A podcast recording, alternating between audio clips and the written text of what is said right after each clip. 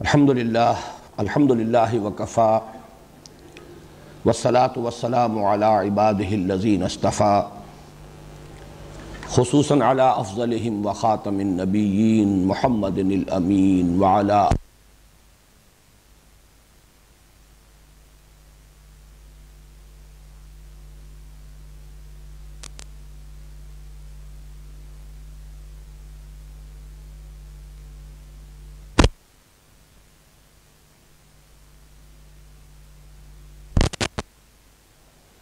فَأَمَّا الَّذِينَ فِي قُلُوبِهِمْ زَيْغٌ فَيَتَّبِعُونَ مَا تَشَابَهَ مِنْهُ ابْتِغَاءَ الْفِتْنَةِ وَابْتِغَاءَ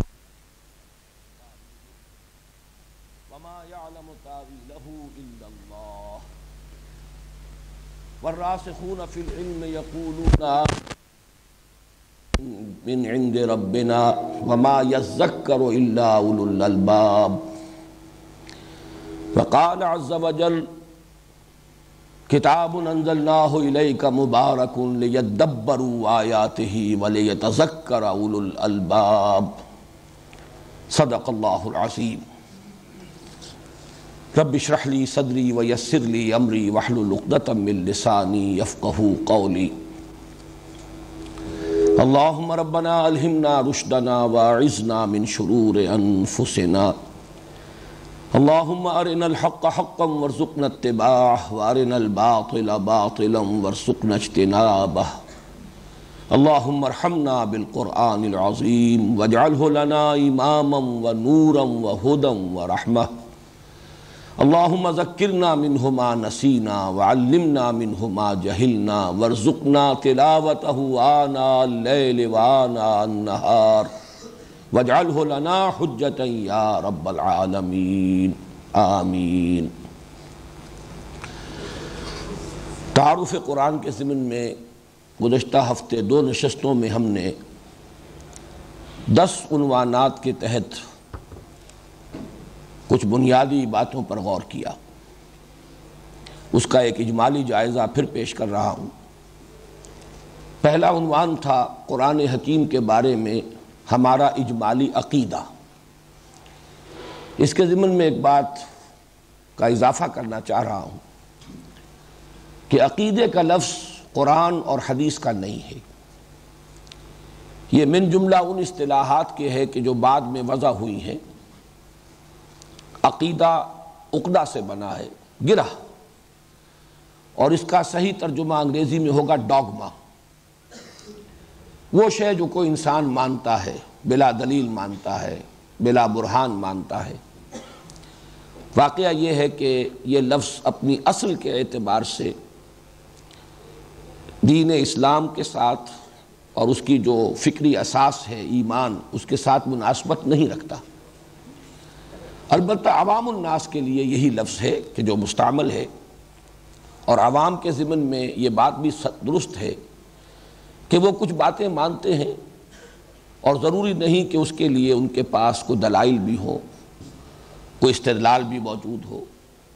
بہرحال یہ لفظ اجمالی عقیدہ میں نے استعمال کیا تھا۔ قرآن حکیم کے بارے میں تین جو بنیادی باتیں ہیں ان کے ضمن میں، نمبر ایک، یہ اللہ کا کلام ہے۔ نمبر دو، یہ محمد الرسول اللہ صلی اللہ علیہ وسلم پر نازل ہوا۔ اور نمبر تین یہ منو عن کل کا کل محفوظ ہے۔ پھر ہم نے انہی تین چیزوں پر ذرا تفصیل میں اور کسی قدر گہرائی میں اتر کر غور کیا۔ چنانچہ اگلے تین عنوانات یہ تھے، قرآن کا کلام الہی ہونا۔ اس کے ضمن میں ہم نے کچھ گفتگو کی۔ کلام الہی کی انسانوں کے ساتھ جب اللہ کلام فرماتا ہے تو کتنی صورتیں ہیں؟ پھر یہ کہ یہ کلام الہی اللہ کی صفت ہے، قدیم ہے۔ کلام الہی انسانی ہدایت کے لیے متشکل ہوا حروف و اسوات کی صورت اختیار کر کے، حالانکہ کلام اللہ کی صفت ہے اور وہ ہر قسم کی حروف و اسوات اور ظاہری شکلوں سے مبرہ اور منزہ ہے۔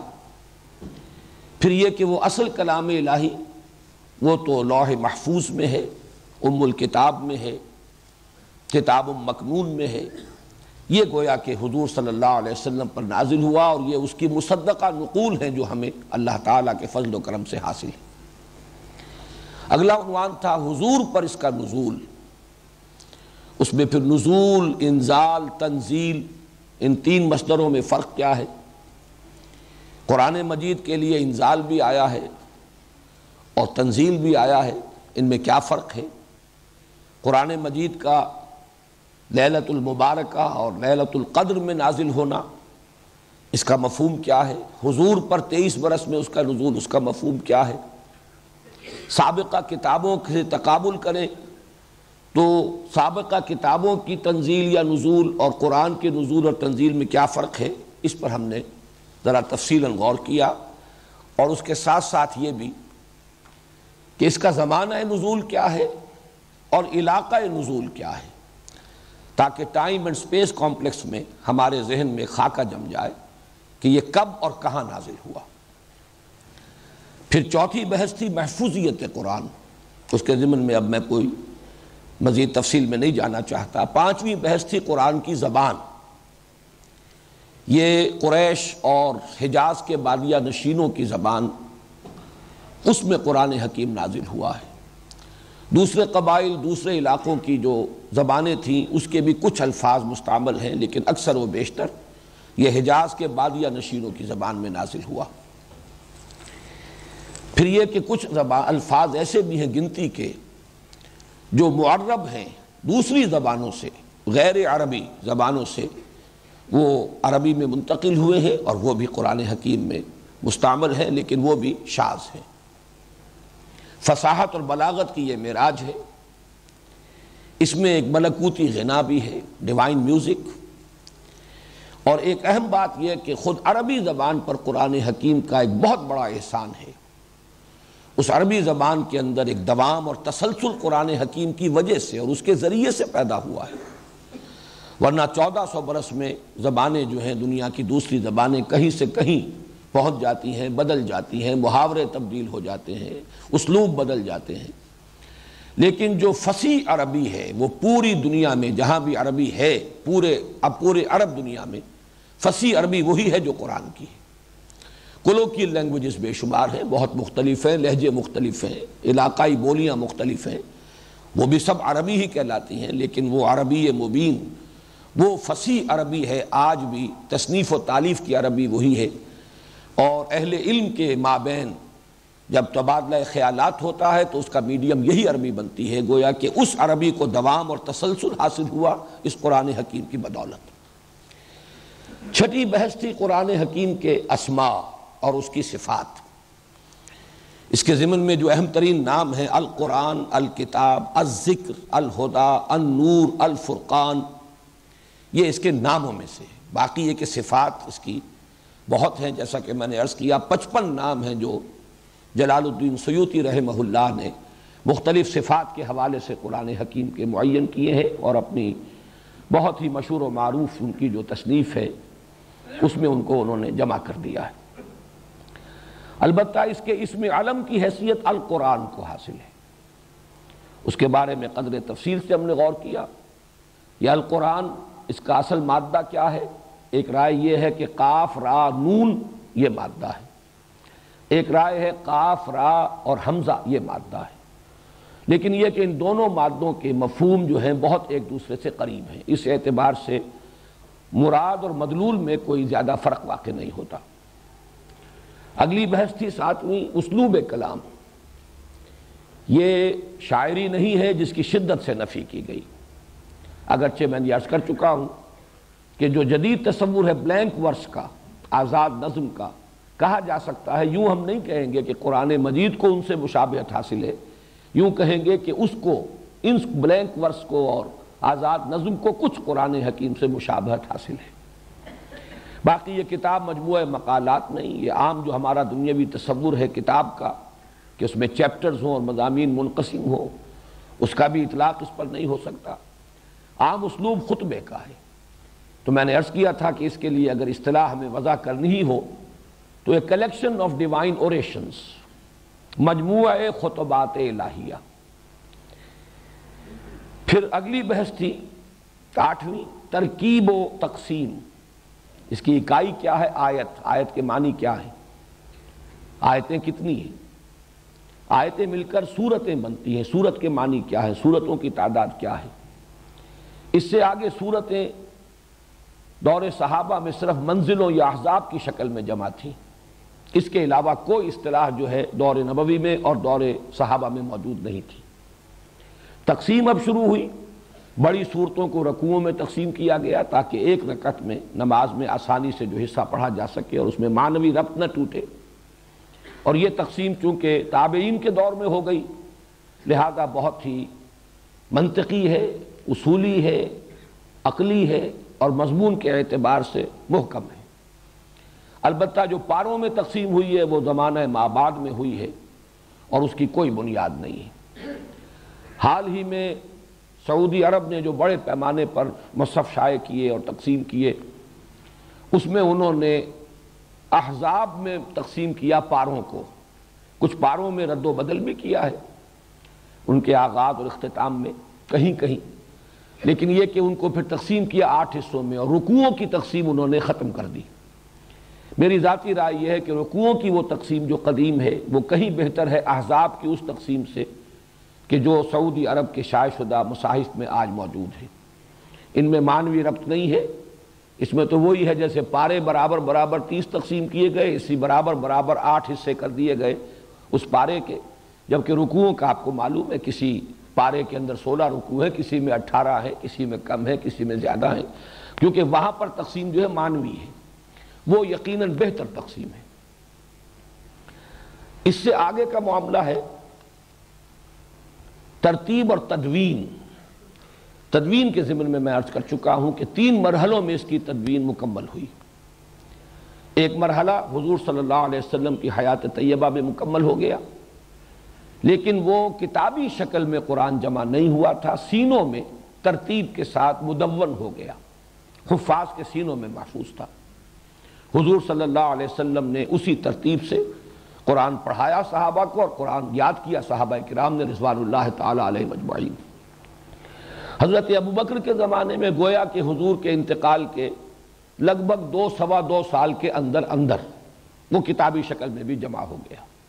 یہ تدوین کا دوسرا مرحلہ ہے۔ اس کے بعد اس کا ایک آفیشل ٹیکسٹ تیار ہوا ہے، رسم الخط۔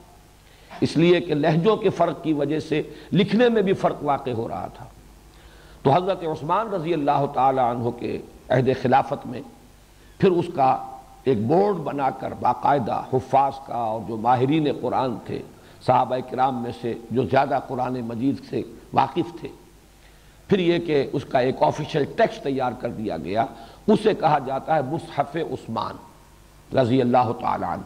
ویسے مصحف کا لفظ حضرت ابو بکر رضی اللہ تعالیٰ عنہ کے عہد خلافت میں بھی یہ استعمال ہونے لگا تھا۔ جب اس کو جلد کی صورت میں ایک کتاب کی شکل میں مرتب کیا گیا تو سوال پیدا ہوا کہ اسے کیا کہیں تو مختلف تجویزیں سامنے آئیں لیکن اس میں جسے شرف قبول حاصل ہوا وہ مصحف ہے۔ تو مصحف تو مرتب ہو گیا ہے حضرت ابو بکر کے زمانے میں رضی اللہ تعالیٰ عنہ۔ البتہ اس کا ایک معین رسم الخط جس کے لیے میں نے الفاظ استعمال کیے تھے کہ حضرت عثمان کو اگر ہم کہیں جامع آیات القرآن، تو یہ بہت مس لیڈنگ بات ہے۔ اس سے بڑے مغالطے پیدا ہوتے ہیں۔ البتہ یہ کہ جامع الامت علی رسم واحد، قرآن کے ایک رسم الخط پر پوری امت کو جمع کرنے والے یہ ہیں حضرت عثمان رضی اللہ تعالیٰ ترتیب کے ضمن میں اجمالاً میں وہ بھی بیان کر چکا ہوں کہ وہ سات احزاب یا سات منزلیں یہ تو دور صحابہ میں اور سلف میں موجود تھا، البتہ یہ کہ عہد حاضر میں بعض حضرات کی جو نگاہ ہے تحقیقی، اس کے، اس پر منکشف ہوا کہ قرآن حکیم سات گروپوں میں بھی منقسم ہے۔ ہر گروپ میں ایک یا ایک سے زائد مکی اور پھر ایک یا ایک سے زائد مدنی صورت۔ یہ جمع ہو کر ایک گروپ بنتے ہیں اور یہ گروپ بھی قرآن حکیم میں ساتھ ہی ہے۔ آخری اور دسواں موضوع تھا جو پچھلی مرتبہ اتوار کے روز جس پر کہ ہماری گفتگو ختم ہوئی، قرآن کا موضوع۔ میں نے عرض کیا تھا کہ قرآن حکیم کا موضوع ہے ہدایت۔ اور اسی کے حوالے سے میں نے گفتگو کی تھی علم انسانی کے مختلف دائرے اور مختلف اس کی قسمیں۔ ایک صاحب نے بعد میں سوال جواب کی نشست میں یہ فرمایا تھا کہ کسی نے یہ کہا ہے کہ قرآن کا موضوع ہے انسان۔ تو واقعہ یہ ہے کہ جو بات میں نے عرض کی اور جو انہوں نے کہی، اس میں کوئی فرق نہیں ہے۔ یقیناً انسان ہی کی ہدایت قرآن کا موضوع ہے۔ البتہ اگر ہم یہ کہیں گے کہ قرآن کا موضوع ہے انسان، تو انسان کی اناٹمی بھی ایک موضوع ہے، انسان کی فزیولوجی بھی ایک موضوع ہے۔ انسان کی جسمانی ساخت، انسان کا علم و وظائف الاعضاء، مختلف اعضاء کا علم۔ یہ قرآن کے موضوعات نہیں ہے انسان کے لیے ہدایت، الہدا۔ یہ گویا کہ، اور اسی کے حوالے سے العلم، النور، الذکر، الفرقان، فرق کر دینے والا حق و باطل کے مابین۔ النور، وہ روشنی کہ جس سے میں انسان راستہ دیکھ سکتا ہے، اندھیرا ہو تو اسے راستہ نظر نہیں آئے گا، ٹھوکر کھائے گا۔ نور در حقیقت انسان کے لیے صحیح راستے پر چلنے کے لیے اسے ضرورت ہے روشنی کی۔ تو یہ جو الفاظ ہیں در حقیقت یہ خود دلالت کر رہے ہیں کہ اس کا اصل موضوع کیا؟ الذکر یاد دہانی، نصیحت۔ العلم، من بعد ما جاء من العلم۔ یہ العلم ہے، النور ہے، الذکر ہے، الہدا ہے۔ اور سب سے زیادہ جامع نام جو ہے اس کا، اس اعتبار سے، موضوع کے اعتبار سے وہ الہدا ہے۔ البتہ جو بحث میں نے اس موضوع پر کی تھی، اس کا میں تھوڑا سا اجمالی اعادہ آج پھر کر رہا ہوں۔ اور اس میں حوالہ دینا چاہتا ہوں۔ شاہ اسماعیل شہید رحمہ اللہ، جو پوتے تھے، شاہ ولی اللہ دہلوی رحمۃ اللہ علیہ کے۔ انہوں نے اپنے دادا کے تین چھوٹے چھوٹے رسالے، فلسفہ ماباد الطبیات اور تصوف ان کا موضوع ہے۔ سطعات ہمعات لمعات۔ لیکن بڑے دقیق ہیں، بڑے مشکل ہیں۔ تو ان کا اپنا قول یہ ہے شاہ اسماعیل شہید کا کہ میں نے اپنے دادا کی ان تصانیف کی تسہیل کے لیے کتاب لکھی ہے، ابقات۔ اسی وزن پر نام رکھا، سطعات، لمعات ہمعات ابقات۔ اس کا جو ابقہ اولا ہے، نہایت جامع۔ اور واقعہ یہ ہے کہ جو عظیم کلاسکس ہوتی ہیں، جو کتابیں جنہیں کہا جائے کہ چوٹی کی، ان میں آپ کو نظر آئے گا، بعض ابواب جو ہیں، بہت چھوٹے چھوٹے ہوتے ہیں۔ چنانچہ پرنس میکیویلی کی کتاب، اس کے بعض ابواب خود کتاب بھی بڑی چھوٹی ہے، بعض ابواب چند جملوں پر مشتمل۔ تو پہلا جو باب باب کہہ لیجیے اس کتاب کا، اس میں انسانی علم کے تین دائرے معین کیے گئے۔ ایک ہے علم بالحواس، یہ انسانی علم کا پہلا دائرہ ہے، حواس جو ہمارے ہیں۔ ان سے ہمیں معلومات حاصل ہوتی ہیں، جنہیں آج کل ہم کہتے ہیں سینس ڈیٹا۔ آنکھ نے دیکھا، کان نے سنا، آپ نے میئرمنٹ کی، اس سے سب کچھ دیکھا۔ پھر اس کے بعد ہے علم بالعقل۔ اب ان، اس سینس ڈیٹا کو پروسیس کرتا ہے، یہ کمپیوٹر جو ہے، یہ دماغ، یہ عقل۔ اس میں استدلال استمبات اس کے لیے پھر اصول معین کیے گئے، منطق استخراجی اور منطق استقرائی۔ نتائج اخذ کیے گئے۔ بہت سی چیزوں کو دیکھا، اس میں کوئی قدر مشترک نظر آئی، وہ اس سے ڈیڈیوس کر لی۔ اور اسی طریقے سے کسی چیز سے کسی چیز تک پہنچنے کے لیے استخراجی منطق کے اصول معین کیے گئے۔ تو یہ ہے علم بالعقل۔ تیسرا علم ہے شاہ اسماعیل شہید رحمت اللہ علیہ کے قول کے مطابق علم بالقلب۔ یہ علم بالقلب جو ہے، یہ ہے در حقیقت ایک بالکل جدا گانا دائرہ۔ اس کا ایک حصہ وہ ہے جو دنیا میں پہلے بھی معروف رہا ہے جس سے ہم کہتے رہے انٹیوشن، وجدان۔ آج اس کے لیے ایک اور اصطلاح مستعمل ہے ایکسٹرا سینسری پرسپشن جس میں کہ حواس کو کوئی دخل نہیں ہے۔ ظاہر بات ہے کہ عقل جو ہے، اس کو وہ تو محتاج ہے کہ حواس کے ذریعے سے جو معلومات اسے حاصل ہوں گی، جو سینس ڈیٹا اس کو ملے گا، وہ اسی کو پروسیس کرے گی۔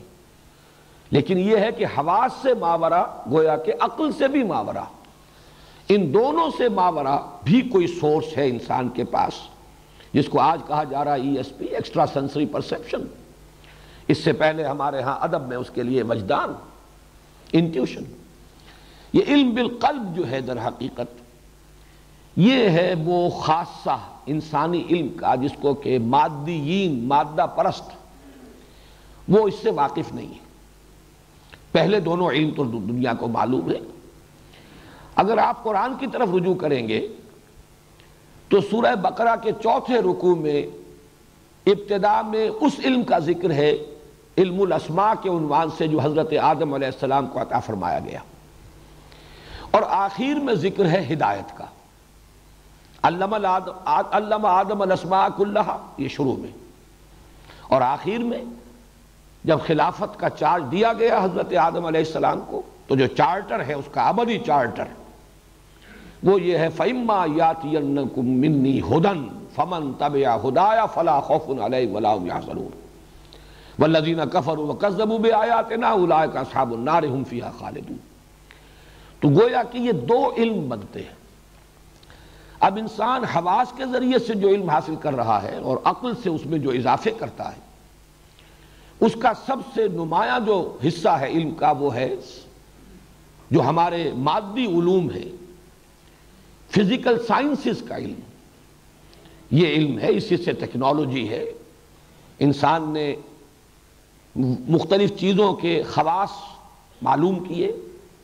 کچھ قوانین فطرت، فزیکل چینج اور کیمیکل چینج کے جو اصول ہیں، وہ دریافت کیے۔ پھر ان اصولوں کو جو کچھ معلومات حاصل ہوئی، انہیں ایکسپلائٹ کیا، انہیں استعمال کیا۔ اور اس سے انسان کی یہ ٹیکنالوجی جو ہے، وہ ترقی کرتی جا رہی ہے اور ابھی نہ معلوم کہاں تک پہنچے گی؟ یہ ایک علم ہے۔ البتہ انسان صرف اس علم پر قانے نہیں رہا۔ اس لیے کہ اس علم سے تو جزوی علم حاصل ہوتا ہے۔ بٹ بائی بٹ، ایک ایک جز، قدم بقدم جبکہ انسان کی ایک ارج ہے، وہ ماہیت معلوم کرنا چاہتا ہے کائنات کی حقیقت کیا ہے۔ میری حقیقت کیا ہے؟ علم کی حقیقت کیا ہے؟ خیر و شر کی حقیقت کیا ہے؟ ظاہر بات ہے کہ آج سے ایک ہزار سال قبل کے انسان کی معلومات وہ جو علم بالحواس اور علم بالعقل کا دائرہ ہے، بڑا محدود تھا دائرہ معلومات۔ لیکن اس چیز کی اس وقت بھی انسان کو ضرورت تھی کہ وہ کوئی رائے قائم کرے، یہ کائنات جس میں میں ہوں، اس کی حقیقت کیا ہے؟ اور میں جو ہوں، میری حقیقت کیا ہے؟ میرا اس کے ساتھ وقت کیا ہے؟ تعلق کیا ہے؟ میری زندگی کا آغاز کیا ہے؟ میری زندگی کا مال کیا ہے؟ اس سفر کی منزل کون سی ہے آخری؟ یہ چیزیں اگر وہ معین نہیں کرتا تو کیا کروں، کیا نہ کروں؟ کیا کرنا صحیح ہے، کیا کرنا غلط ہے؟ اور یہ انسان کی ضرورت ہے۔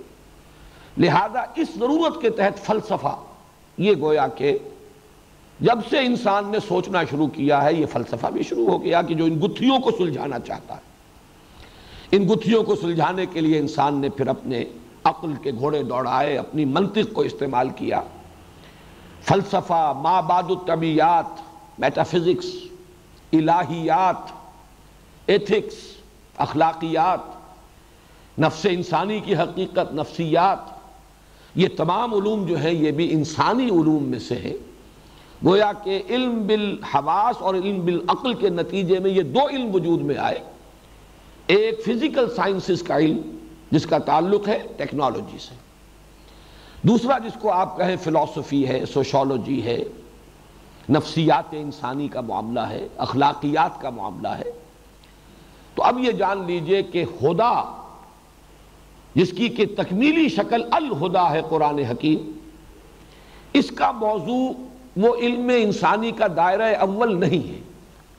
یہ سائنس کی کتاب نہیں ہے، سائنس پڑھانے نہیں آئی۔ ٹیکنالوجی سکھانے نہیں آئی۔ انبیاء اس لیے نہیں بھیجے گئے۔ اگرچہ قرآن حکیم میں سائنٹیفک فنومنا کی طرف ریفرنسز ہیں اور وہ لازمن درست ہیں، لیکن یہ کہ وہ اصل موضوع نہیں ہے قرآن کا۔ اور ان کے ضمن میں ظاہر بات ہے کہ ان کی حقیقت اور ان کی اصل ماہیت کو سمجھنا جو ہے، اس میں جیسے جیسے انسان کے سائنٹیفک علم میں تدریجن ترقی ہوئی ہے، اسی طریقے سے ان ریفرنسز کو سمجھنا بھی انسان کے لیے تدریجن ممکن ہو رہا ہے۔ البتہ قرآن کا اصل موضوع کیا ہے؟ وہ ماباد الطبیعات، نفسیات۔ قرآن نے جو الہیات اور ماباد الطبیعت دیے ہیں، اس کا ایک مجموعی نام ایمان ہے۔ پھر فکر اور عمل دونوں کے لیے رہنمائی درکار ہے۔ جیسے کہ کسی راستہ چلنے والے کو ضرورت ہوتی ہے، روڈ سائنس کی۔ روک دیا جائے، ادھر نہ جانا، ادھر خطرہ ہے۔ ڈینجر ہے. یہاں ہلاکت ہے. یہاں ادھر نہ مڑ جانا، ادھر جانا. اسی طریقے سے انسان کو سفر حیات میں ان کوشنز کی ضرورت ہے. ادھر خطرہ ہے. یہ شے تمہارے لیے ممنوع ہے. یہ حرام ہے. یہ نقصان دہ ہے. اس میں ہلاکت ہے. چاہے تمہیں نظر نہیں آ رہی ہلاکت. لیکن ادھر جاؤ گے تو تمہارے لیے ہلاکت ہے. تو در حقیقت یہ ہے اصل موضوع قرآن حکیم کا. میں تفصیل سے عرض کر چکا ہوں پچھلی مرتبہ. کہ سائنٹیفک فنومنا کے بارے میں اصولی بات جان لینی چاہیے کہ وہ قرآن کا اصل موضوع نہیں ہے۔ البتہ جو بھی ریفرنسز ہیں وہ صد فیصد درست ہیں۔ جس کے لیے میں نے مورس بکائی اور وہ امبریولوجسٹ کیتھ مور ان کا میں نے خاص طور پر حوالہ دیا تھا۔ اب اس کے بعد اب آئیے، ہم آگے چل رہے ہیں۔ ہمارا آج کا اصل موضوع ہے فہم قرآن کے اصول۔ فہم قرآن کے اصول کے تحت مجھے قرآن کے اصول تفسیر بیان کرنا مطلوب نہیں ہے۔ اس لیے کہ وہ اپنی جگہ پر ایک بہت بڑا موضوع ہے۔ آپ یوں کہہ سکتے ہیں کہ قرآن مجید کا مطالعہ اور اس مطالعے کے ضمن میں چند اصولی انہیں ہدایات کہیں، اشارات کہیں، وہ ہے جو میری آج کی گفتگو کا موضوع ہے۔ اور اس کے لیے میں نے سات ذیلی عنوان معین کیے ہیں۔ آج اگر یہ بیان مکمل ہو جائے تو میں کافی سمجھوں گا اور پھر کچھ اور موضوعات بھی تعارف قرآن کے ضمن میں باقی رہ جائیں گے جو انشاءاللہ ہم کل مکمل کریں گے۔ سورہ فاتحہ کے درس کی نوبت جو ہے وہ انشاءاللہ اب اگلے ہفتے آئے گی۔ سب سے پہلے یہ کہ قرآن مجید کا اسلوب استدلال کیا ہے۔ قرآن کے ہر طالب علم کو یہ جاننا چاہیے کہ قرآن کا اسلوب استدلال اگرچہ فلسفہ اس کا موضوع ہے لیکن اس کا اسلوب استدلال منطقی نہیں ہے۔ اس لیے کہ جس فلسفے سے انسان واقف ہے، اس کی بنیاد منطق ہے۔ یہ تو کہا جا سکتا ہے کہ پہلے استخراجی منطق تھی، کل کی کل ڈیڈکٹیو لاجک اب جو ہے انڈکشن بھی ہے انڈکٹیو لاجک بھی ہے، استقرا بھی ہے۔ لیکن قرآن حکیم سے اگر کچھ مناسبت ہے تو استقرا کو تو ہے انڈکشن کو تو ہے۔ وہ جو جس سے کہ ہمارے فلاسفہ اور متکلمین جس سے اعتنا کرتے رہے ہیں ڈیڈکٹیو لاجک استخراجی منطق۔ قرآن مجید نے اس کو سرے سے اختیار نہیں کیا۔ بلکہ واقعہ یہ ہے کہ بہت ہی ایک طرح سے کہا جا سکتا ہے کہ زیادتی بھی ہوئی، اگرچہ وہ ایک دور کا ایک تقاضا تھا اس کو پورا کرنے کی۔ ہمارے متکلمین نے کوشش کی۔ لیکن اس سے واقعہ یہ ہے کہ کوئی زیادہ فائدہ نہیں پہنچ پایا۔ ایمانی حقائق کو جب استخراجی منطق کے ذریعے سے ثابت کرنے کی کوشش کی گئی تو یقین کم اور شک زیادہ پیدا ہوا۔ اس ضمن میں کانٹ کی بات آخری ہے۔ علامہ اقبال نے بھی اپنے خطبات کا آغاز اسی کے حوالے سے کیا کہ اس نے ثابت کر دیا اور حتمی طور پر ثابت کر دیا کہ کسی منطقی دلیل سے خدا کا وجود ثابت نہیں کیا جا سکتا۔ منطق میں آپ ایک دلیل لائیں گے، اللہ کی ہستی کے لیے، اس بات کے لیے، دوسری دلیل منطق کی اسے کاٹ دے گی۔ منطق منطق کو کاٹ دیتی۔ لہذا قرآن کا اسلوب جو ہے، اگرچہ اس نے کہیں کہیں منطق کو بھی استعمال کیا ہے، لیکن وہ بھی منطقی اصطلاحات میں نہیں۔ قرآن مجید کا اسلوب استدلال ہے فطری۔ اس سے مراد کیا ہے؟ اس فطری استدلال کے لیے ایک اور لفظ بھی میں استعمال کر رہا ہوں، خطابی انداز۔ جس کو بعض فلاسفہ اور اہل منطق جو ہے استحکارن یہ لفظ استعمال کرتے خطابی دلیل ہے یہ۔ خطابی دلیل در حقیقت کسے کہتے ہیں؟ جیسے کہ میں نے عرض کیا تھا کہ ایک خطیب ہے۔ خطیب جب خطبہ دیتا ہے تو جہاں وہ عقلی دلائل دیتا ہے، وہاں جذبات سے بھی اپیل کرتا ہے۔ یہ جو اس کے اندر، اس کے پروفاؤنڈنس پیدا ہوتی ہے خطبے میں۔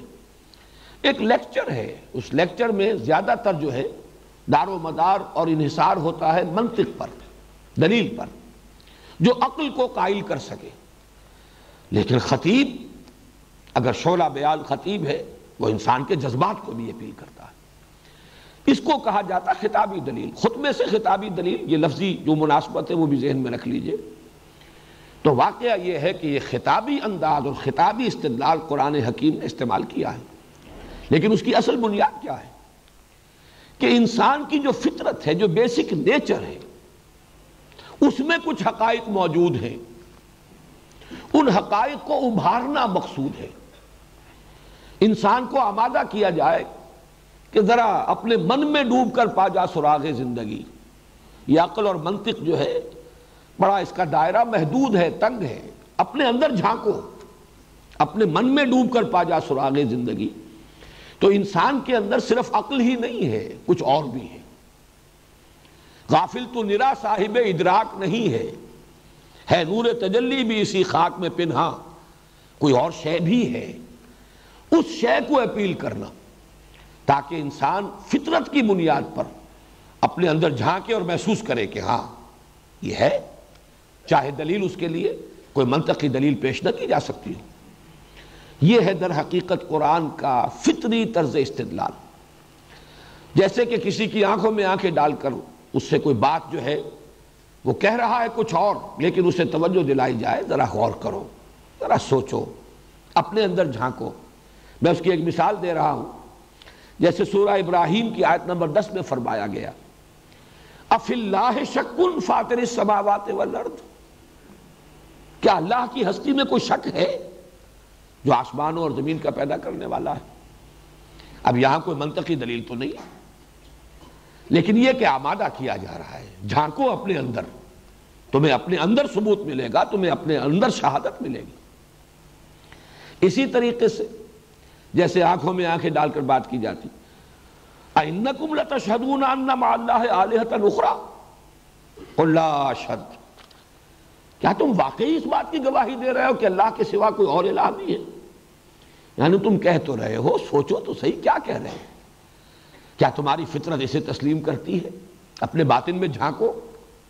کیا تمہارا دل اس کی گواہی دیتا ہے؟ آئینکم لتشہدون۔ حالانکہ ظاہر بات ہے، وہ مدعی تھے۔ وہ اپنے ان معبودان باطل کے لیے کٹ مرنے کو تیار ہے جانے دینے کو تیار ہے لیکن یہ کہ یہ ایک ڈوگما ہے، عقیدہ ہے، متوارث ہے، چلا آ رہا ہے۔ ہمارے باپ دادا کی ریت ہے، روایت ہے۔ ہمارا قومی کریڈ ہے، نیشنل کریڈ ہے۔ یہ ساری اس کے حوالے سے لوگ ان چیزوں کو مانتے ہیں۔ تو ذرا انہیں آمادہ کیا جائے۔ آئنکم لتشہدون، کیا واقعی تم اس کی گواہی دیتے ہو؟ انما اللہ آلہت نخرا اب یہ جو انداز ہے تو قرآن گویا کہ انسان کی فطرت کے اندر جو شے مزمر ہے اسی کو ابھار کر باہر لانا چاہتا ہے۔ اس انداز سے قرآن کا جو اسلوب استدلال ہے وہ منطقی نہیں۔ بلکہ اگر اسے کہا جائے خطابی، تو قرآن مجید کا اصول استدلال یقیناً خطابی ہے۔ اس لیے کہ اس میں انسان کی فطرت، اس کے جذبات، اس کے اندر کے مزمر حقائق کو اپیل کیا جاتا ہے۔ دوسرا اہم ذیلی عنوان ہے آج کا۔ قرآن حکیم میں محکم اور متشابہ کی تقسیم۔ میں نے آج ابتدا میں سورہ آل عمران کی وہ آیت آپ کو سنائی ہے۔ هو انزل عليك الكتاب منه آیات منه آیات المحکمات هن ام الكتاب واخر متشابهات وہی ہے اللہ جس نے نازل کی، اے محمد صلی اللہ علیہ وسلم، آپ پر یہ کتاب اس میں سے کچھ آیات محکمات ہیں، پختہ، محکم۔ ہن ام الکتاب، وہی جڑ بنیاد ہے کتاب کی۔ اس آیت میں لفظ کتاب دو دفعہ آیا ہے اور دونوں کے مفہوم و مدلول میں تھوڑا سا باریک سا فرق ہے، وہ میں ابھی بیان کروں گا۔ وہ ہیں جڑ کتاب کی۔ وہ اوخر و متشابہات۔ کچھ اس میں متشابہات ہیں۔ متشابہات کس معنی میں؟ کوئی اجتماع ہو جاتا ہے ان کے اصل مفہوم کو سمجھنے میں۔ اصل مراد کیا ہے؟ اصل مطلب کیا ہے؟ اس میں کچھ اجتماع ہو جاتا ہے۔ وہ متشابہات ہیں۔ فرمایا، فَأَمَّا الَّذِينَ فِي قُلُوبِهِمْ زَيْغٌ فَيَتَّبِعُونَ مَا تَشَابَهَ مِنْهُ ابْتِغَاءَ الْفِتْنَةِ وَابْتِغَاءَ تَأْوِيلِهِ۔ تو وہ لوگ کہ جن کے دلوں میں کجی ہے، وہ ان متشابہ آیات کے پیچھے پڑ جاتے ہیں۔ اسی پر غور و فکر، اسی کی کھود کرید اسی کی بال کی کھال اتاری جا رہی ہے اور اس کا نتیجہ کیا نکلتا ہے؟ ایک تو یہ کہ ایسے لوگ بھی ہیں جن کی نیت ہی فتنہ اٹھانے کی ہے، ابتغال فتنہ تھے، فتنہ اٹھانا چاہتے ہیں۔ اور یہ بھی ابتغاء تعویل ہے، اس کی تعویل، اس کا اصل مفہوم وہ جاننا چاہتے ہیں۔ وما يعلم تعویلہ الا اللہ حالانکہ اس کی تعویل حقیقی مفہوم و معنی اور مراد اللہ کے سوا کوئی نہیں جانتا۔ والراسخون فی العلم، اور جو علم میں پختگی کے حامل ہیں، یقولون آمنا بہی کل من عند ربنا۔ وہ کہتے ہیں کہ ہم ایمان رکھتے ہیں اس پوری کتاب پر، محکمات پر بھی، متشابہات پر بھی۔ یہ سب ہمارے رب کی طرف سے ہے وما یذکر الا اولو الالباب۔ لیکن یہ نصیحت اور یہ تذکر نہیں حاصل کرتے، مگر وہی جو ہوش مند ہے عقل مند ہے اللہ تعالی ہمیں ان عقل مندوں میں ہوش مندوں میں شامل کرے۔ راسخون فی العلم میں ہمارا شمار ہو۔ لیکن اگر ہم یہ چاہتے ہیں تو جاننا چاہیے، یہ محکم اور متشابہ سے مراد کیا ہے؟ فرق کیا ہے ان میں؟ اس اعتبار سے میں عرض کروں گا کہ محکم قطعی، وہ محکم کہ جن کے محکم ہونے میں نہ پہلے کوئی شبہ ہو سکتا تھا، نہ اب ہوگا، نہ کبھی آئندہ ہوگا۔ وہ تو قرآن حکیم کے عوامر و نواہی ہے ڈوز اینڈ ڈونٹس یہ کرو یہ مت کرو یہ حرام یہ حلال یہ جائز یہ ناجائز یہ پسندیدہ یہ ناپسندیدہ یہ اللہ کو پسند اور یہ اللہ کو ناپسند یہ جو عملی حصہ ہے قرآن کا در حقیقت اصل محکمات وہی ہیں یہی وجہ ہے میں توجہ دلا رہا ہوں کہ یہ کتاب کا لفظ اس آیت میں آیا ہے دو مرتبہ پہلے آیا ہے بحثیت مجموعی پوری کتاب پورا قرآن انزل علیک الکتاب منہ آیات المحکمات ہن ام الکتاب یہ دوسری مرتبہ جو لفظ کتاب آیا ہے، وہ اسی مفہوم میں ہے کہ کتاب کا لفظ خاص طور پر قرآن مجید کا جو عملی ہدایات پر مشتمل حصہ ہے، اس کے لیے یہ مخصوص ہے۔ جہاں کوئی شے واجب کی جاتی ہے کوتبہ علیکم کوتبہ علیکم القتال کوتبہ علیکم سیام کوتبہ علیکم اذا اذا حضر احدکم الموت ان ترک خیر الوسیہ واجب لازم کر دیا گیا. ان صلاة کانت للمومنین کتابا موقوفا ولا تعظم عقدت النکاح حتی یبلغ الکتاب اجلہ. کتاب، یہاں مراد ہے وہ حکم جو دیا گیا ہے. جب تک کہ عدت پوری نہ ہو جائے، اس وقت تک اب دوسرا نکاح جو ہے، اس کے لیے عقدہ نکاح نہیں باندھا جائے گا، جب تک کہ وہ عدت نکاح جو اس کا قانون ہے، اس کا تقاضا پورا نہ ہو جائے۔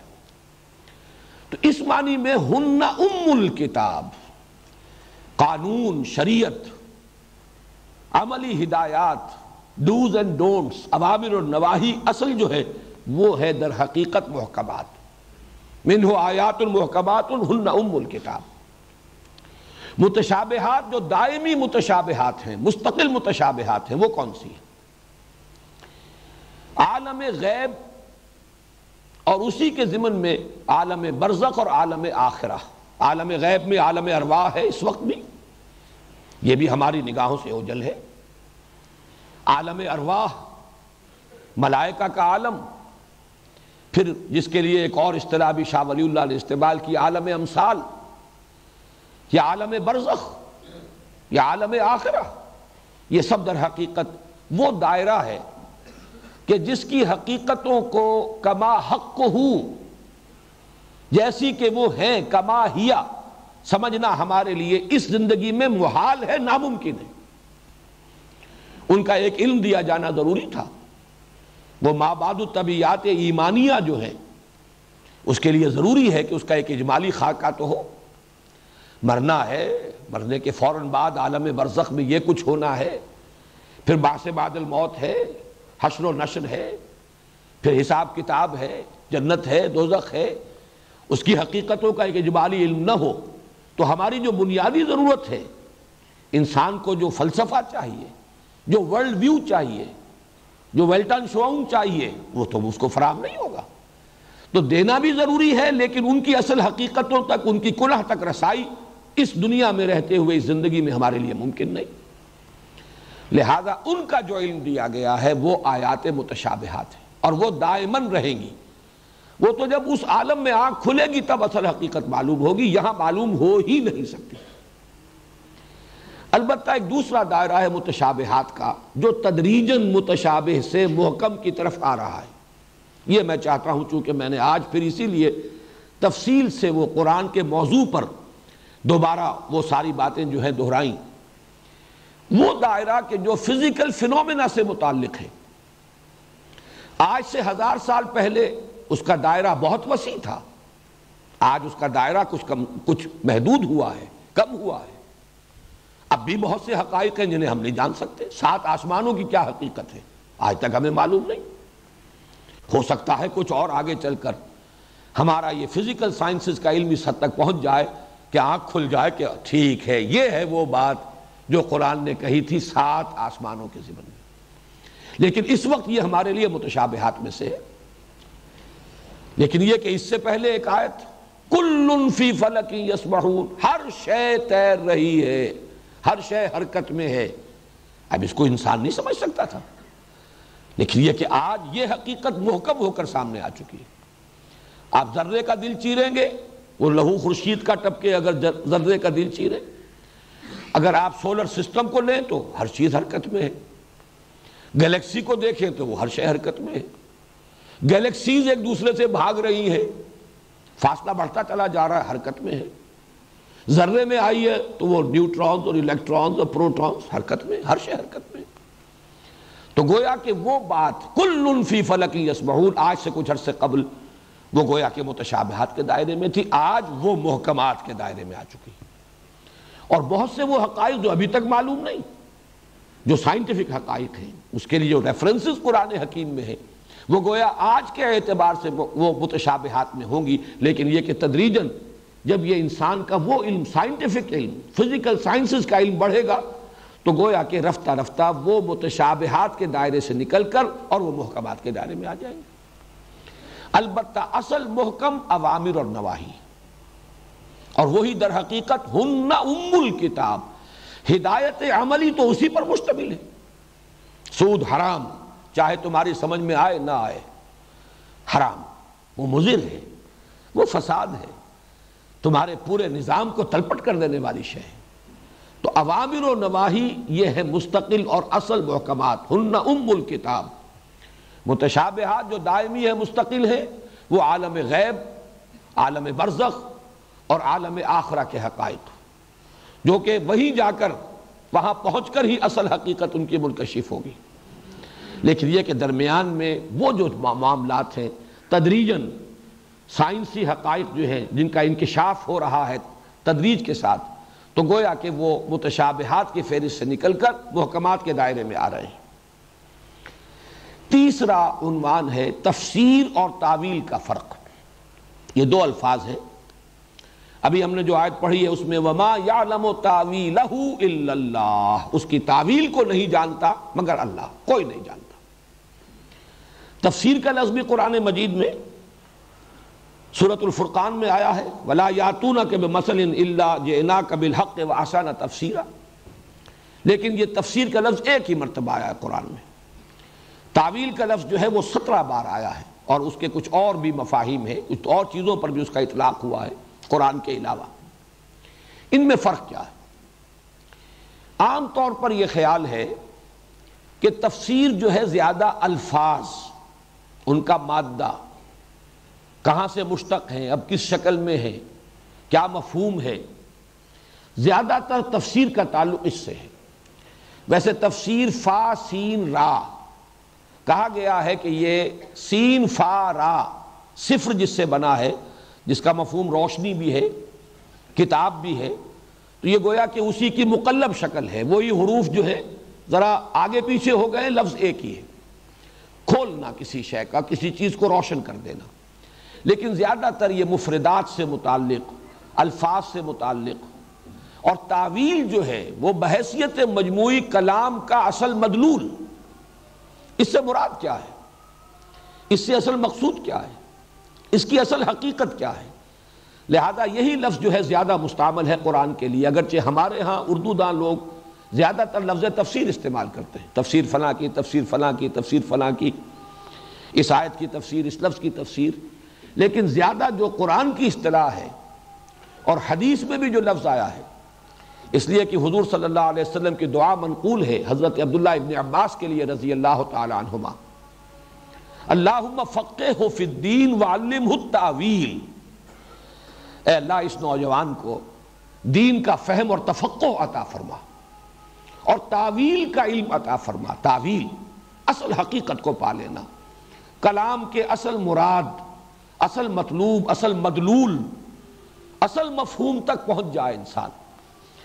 وہ مجھے مصرا یاد آیا جو شے کی حقیقت کو نہ سمجھے وہ نظر کیا۔ تو تعویل اسے کہیں گے۔ اس لیے کہ آلہ یا اولو کا مادہ عربی زبان میں آتا ہے۔ کسی شے کی طرف لوٹنا آل اسی لیے کہتے ہیں، فلاں کی آل۔ یعنی وہ اپنی نسبت کرتے ہیں اس ہستی کی طرف۔ آل فرعون۔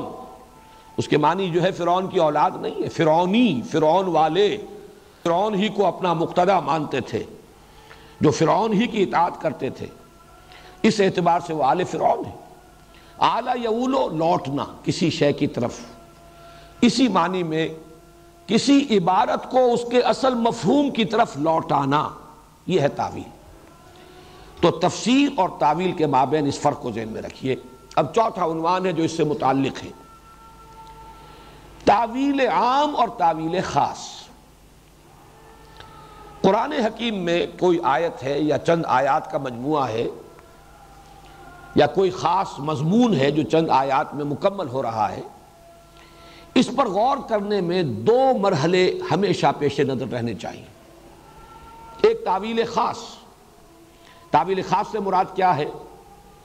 جیسا کہ میں نے عرض کیا تھا اور آج بھی دہرایا ہے کہ قرآن حکیم نازل ہوا ایک خاص ٹائم اینڈ سپیس کمپلیکس میں۔ ایک خاص بیک گراؤنڈ ہے اس کا۔ زمانہ چھ سو دس عیسوی سے لے کر چھ سو بتیس عیسوی تک۔ علاقہ، حجاز کا علاقہ۔ زیادہ سے زیادہ چند آیات کہی جا سکتی ہیں سفر تبوک میں آتے اور جاتے جو نازل ہوئی ہوں گی۔ انہیں کہہ سکتے ہیں کہ خارج از حجاز، ورنہ یہ کہ حضور صلی اللہ علیہ وسلم کی حیات طیبہ میں آپ کے جو اسفار ہیں، وہ یہی ہے کہ قرآن کا اکثر و بیشتر حصہ تو مکی ہے، ہجرت سے قبل جو نازل ہوا، مکے میں اور اس کے گرد و نواح میں نازل ہوا۔ باقی پھر مدینہ منورہ میں یا کبھی آپ خیبر کی طرف جا رہے ہیں، جاتے آتے جو آیات نازل ہو گئی۔ تو بہرحال ایک خاص ٹائم اینڈ سپیس ہے کمپلیکس اس میں قرآن نازل ہوا۔ اور ظاہر بات ہے کہ اس علاقے میں جو لوگ آباد تھے، ان کے عقائد کیا تھے، ان کے نظریات کیا تھے، ان کی معاشرت کیا تھی، ان کی ذہنی سطح کیا تھی، یہ اگر ملحوظ نہ رکھی جاتی، یہ تمام چیزیں، تو ان تک ابلاغ ہو ہی نہیں سکتا تھا۔ اگر انہیں فلسفہ پڑھانا شروع کر دیا جاتا، جبکہ وہ غیر فلسفی قوم تھے، وہ تو امید تھے، پڑھے لکھے لوگ بھی نہیں تھے۔ اگر انہیں سائنس پڑھانی شروع کر دی جاتی، تو ظاہر بات ہے وہ باتیں ان کے سروں کے اوپر سے گزر جاتی۔ وہ تو ان کے وجود میں پیوست ہو گئی آیات قرآن کی۔ وہ اس لیے کہ کوئی بیریئر نہیں تھا ڈائریکٹ کمیونیکیشن دل خیزت، بر دل ریزت۔ اس اعتبار سے پورے قرآن کا ایک شان نزول کہیے۔ ویسے شان نزول کا لفظ آتا ہے کسی خاص آیت کا کہ یہ اس واقعے پر نازل ہوئی، اس شخص سے متعلق نازل ہوئی۔ لیکن یہ کہ میں اس وقت عرض کر رہا ہوں کہ وہ جو میں نے آپ کے سامنے ایک نقشہ رکھا، چھ سو دس عیسوی سے چھ سو بتیس عیسوی تک، اور حجاز کا علاقہ۔ یہ گویا کہ یہ ٹائم اینڈ سپیس ایک مجموعی شان نزول ہے قرآن حکیم کی۔ اس میں نازل ہوا، وہاں کے حالات، اس عرصے کے واقعات، اس میں تدریجن جو تبدیلی ہوئی حالات میں، پھر کون لوگ اس کے مخاطب تھے؟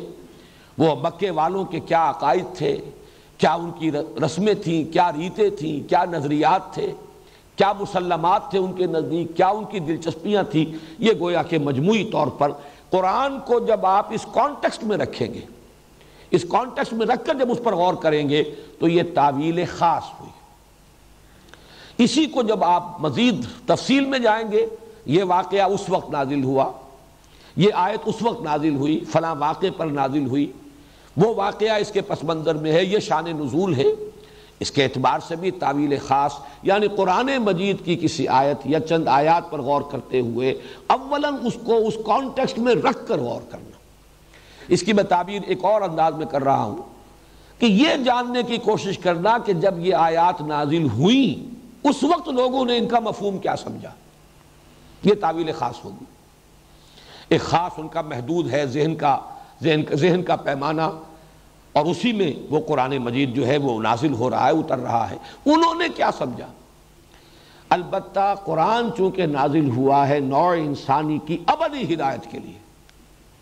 یہ خاص اس علاقے کے لوگوں کے لیے تو نازل نہیں ہوا۔ یہ خاص اس زمانے کے لوگوں کے لیے تو نازل نہیں ہوا۔ لہذا اس میں جو ہدایت ہے وہ ابدی ہے۔ اس اعتبار سے تعویل عام کرنی ہوگی۔ تعویل عام کے اعتبار سے۔ اب الفاظ پر غور کیجیے۔ الفاظ کیا استعمال کیے گئے؟ ان الفاظ کا در و مشت کیا ہے؟ یہ الفاظ جڑ کر جب ترکیبوں کی شکل اختیار کرتے ہیں، کیا ترکیبیں بنی ہیں؟ پھر ان آیات کا باہمی ربط کیا ہے؟ سیاق و سباق کیا ہے؟ کوئی آیات نازل ہوئی ہے خاص کانٹیکسٹ میں؟ وہ تو اس کا واقعاتی پس منظر ہے۔ وہ واقعاتی پس منظر جو ہے وہ تعویل خاص کا جز بنے گا۔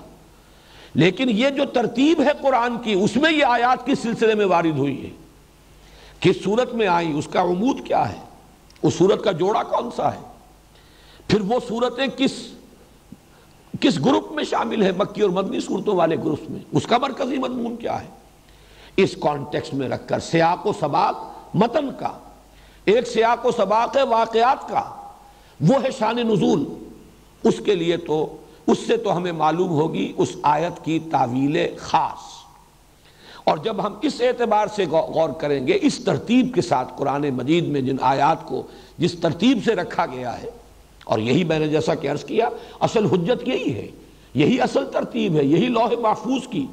وہ جو اصل قرآن ہے وَإِنَّهُ فِي أُمِّ الْكِتَابِ لَدَيْنَا لَعَلِيٌّ حَكِيمٌ۔ یہ اس کی ترتیب ہے۔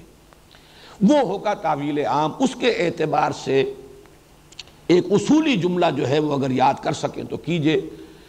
الاعتبار لعموم اللفظ لا لخصوص سبب اصل اعتبار ہوگا الفاظ کے عموم کا۔ الفاظ جو استعمال ہوئے، ان کے معنی کیا ہے ان کا مفہوم کیا ہے؟ اس کا مدلول کیا ہے؟ کلام عرب سے نظائر لائے جائیں۔ عرب اس لفظ کو استعمال کرتے تھے تو کس معنی میں استعمال کرتے تھے؟ اس لفظ کے عموم کو۔ الاعتبار لعموم اللفظ لا لخصوص سبب جو سبب نزول ہے، جو شان نزول ہے، اصل اعتبار اس کا نہیں ہوگا۔ لیکن اس کے یہ معنی بھی نہیں ہے کہ آپ اس کو نظر انداز کر دیں۔ اس میں جو متوازن بات ہوگی وہ یہی ہے کہ پہلا قور کیجیے، پہلا اس پر تدبر کیجیے۔ اس حوالے سے کہ تعویل خاص کیا ہے۔ کب نازل ہوئی؟ کس کانٹیکس میں نازل ہوئی؟ کیا پس منظر ہے واقعاتی جس میں یہ آیات نازل ہوئی؟ اور اس وقت لوگوں نے جب یہ نازل ہوئی، کیا سمجھا؟ اور ایک یہ ہے کہ اب ابدی ہدایت کا سرچشمہ ہونے کے ناطے اب اس کے عموم کے اوپر غور کیا جائے۔ تو الاعتبار لعموم اللفظ لا لخصوص سبب یہ اصول ہے گویا کہ، اور اس میں تعویل خاص اور تعویل عام کے اس فرق کو ذہن میں رکھیے۔ پانچواں موضوع ہے اس مطالعہ قرآن کے لیے جو اصولی باتیں پیش نظر رہنی چاہیے ان میں۔ تذکر بمقابلہ تدبر۔ تذکر اور تدبر یہ دونوں لفظ آئے ہیں اس آیت میں جو میں نے شروع میں تلاوت کی تھی۔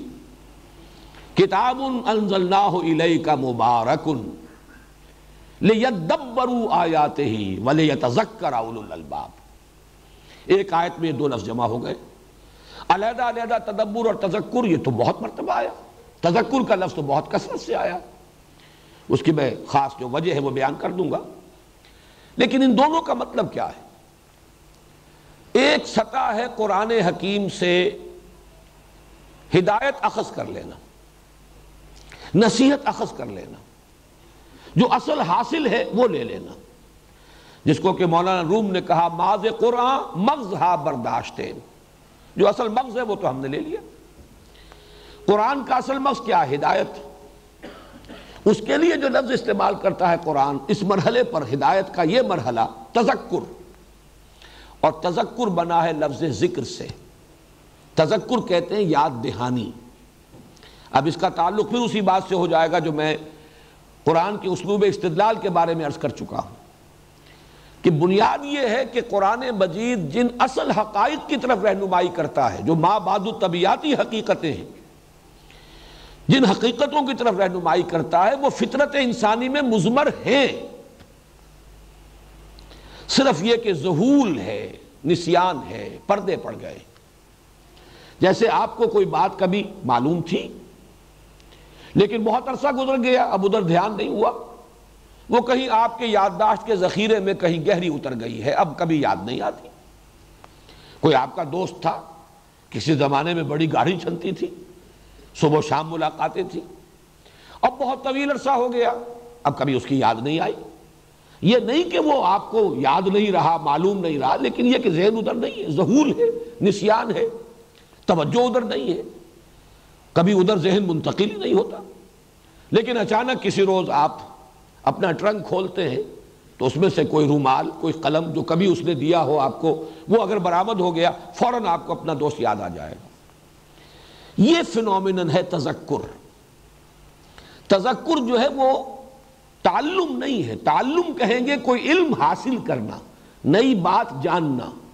تذکر ہے پہلے سے حاصل شدہ علم، جس پر کوئی ظہول اور نسیان کے پردے پڑ گئے تھے، ان پردوں کو ہٹا کر اس کو اندر سے برآمد کر لینا۔ یہ فطرت انسانی کے اندر جو حقائق مزمر ہیں، اللہ کی معرفت، اللہ کی محبت، یہ فطرت میں موجود ہے پردے پڑ گئے۔ دنیا کی محبت غالب آ گئی ہے۔ دنیا کی دلچسپیوں نے وہ جو فیض کا شعر ہے، دنیا نے تیری یاد سے بیگانہ کر دیا۔ یہاں کی دلچسپیاں کہہ لیں، یہاں کے مسائل کہہ لیں، یہاں کی مشکلات کہہ لیں۔ یہاں کی مصروفیات کہہ لیں، مشاغل کہہ لیں، اس کی وجہ سے ظہول ہے، پردہ پڑ گیا۔ اب تذکر یہ ہے کہ وہ ذرا پردہ ہٹا دیا جائے، تازہ ہو جائے۔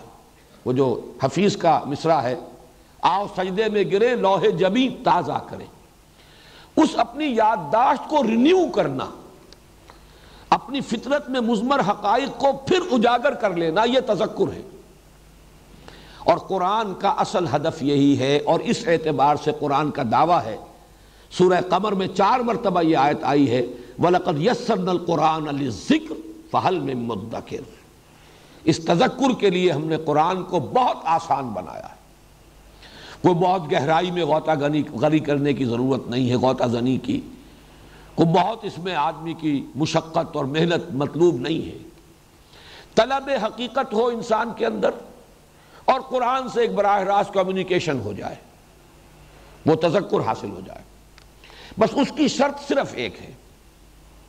اور وہ یہ ہے کہ اتنی عربی انسان کو ضرور آتی ہو کہ قرآن سے وہ ہم کلام ہو جائے۔ اگر آپ ترجمہ دیکھیں گے، وہ کچھ معلومات حاصل ہوں گی، تذکر نہیں ہوگا۔ آپ تفسیریں پڑھیں گے وہ جو اقبال نے کہا ہے، گرا کشا ہے، نہ راضی، نہ صاحب، نہ راضی، نہ صاحب کشاف۔ ان سے آپ کو معلومات حاصل ہو سکتی ہیں۔ ایک لفظ کی بحث ہو جائے گی، کہاں سے چلا، کہاں پہنچا، کیا لغت ہے، کیا نحو ہے۔ لیکن یہ کہ ایک جو تذکر کا عمل ہے فنومنن کہ آپ کے اندر کے مزمر حقائق ابھر کر آپ کے شعور کی سطح پر دوبارہ آ جائے یہ تذکر جو ہے اس کے لیے اتنی عربی سے واقفیت کہ آپ براہ راست ہم کلام ہو کمیونیکیشن براہ راست ہو رہا ہو۔ اس کے لیے یہ نہ ہو کہ ابھی آپ نے متن کو پڑھا، پھر اب آپ نے دیکھا حاشیے میں کیا لکھا ہے، ترجمہ کیا لکھا ہے۔ اب اگلی آیت کی طرف گئے، تسلسل ٹوٹ گیا۔ کلام کی تاثیر جو ہے وہ اب وہ ختم ہو گئی۔ ویسے بھی یہ واقعہ ہے کہ ترجمے سے جو عبارت اور کلام کی اصل تاثیر ہے، وہ باقی نہیں رہتی۔ شیکسپیئر کی کوئی بہت عمدہ عبارت انگریزی میں آپ پڑھیں اور جھوم جائیں، اس کا ترجمہ کیجیے، اس میں وہ اثر ہوگا ہی نہیں۔ غالب کا شعر ہو، میر کا شعر ہو، ترجمہ کیجیے انگریزی زبان میں، تو اس پر آپ وجد میں نہیں آئیں گے، جھومیں گے نہیں۔ بس یہ ہے کہ ترجمہ ہو گیا۔ اس اعتبار سے عربی زبان کا اتنا علم، یہ تذکر کے لیے واحد شرط ہے، بلکہ واحد نہیں، دو کہنا چاہیے۔ حسن نیت، طلب ہدایت ہو، کو تعصب کی پٹی بندھی ہوئی نہ ہو۔ نمبر دو، عربی زبان کا اتنا علم کہ آپ براہ راست اس کے ساتھ ہم کلام ہو رہے ہو دو شرطیں پوری ہو جائیں، تذکر ہو جائے گا۔ وَلَقَدْ يَسَّرْنَا الْقُرْآنَ لِلذِّكْرِ فَحَلْ مِن مُدَّكِرِ۔ اسی لیے قرآن مجید دیکھیے، لفظ آیت میں میں نے بیان کیا تھا، یہ مضامین کچھ دہرا دہرا کر آ رہے ہیں ہماری اس گفتگو میں۔ لیکن مختلف عنوانات کے تحت میں نے ان کو مرتب کیا ہے تاکہ سہولت کے ساتھ اور ایک ترتیب کے ساتھ ذہن میں رہ سکے لفظ آیت کا مفہوم یہی، آیت کسے کہتے ہیں؟ نشانی۔ آیات آفاقی، آیات انفسی، آیات قرآنی۔ آیت کا مطلب یہ نشانی نشانی اسے کہتے ہیں جس کو دیکھ کر ذہن کسی اور شے کی طرف منتقل ہو جائے۔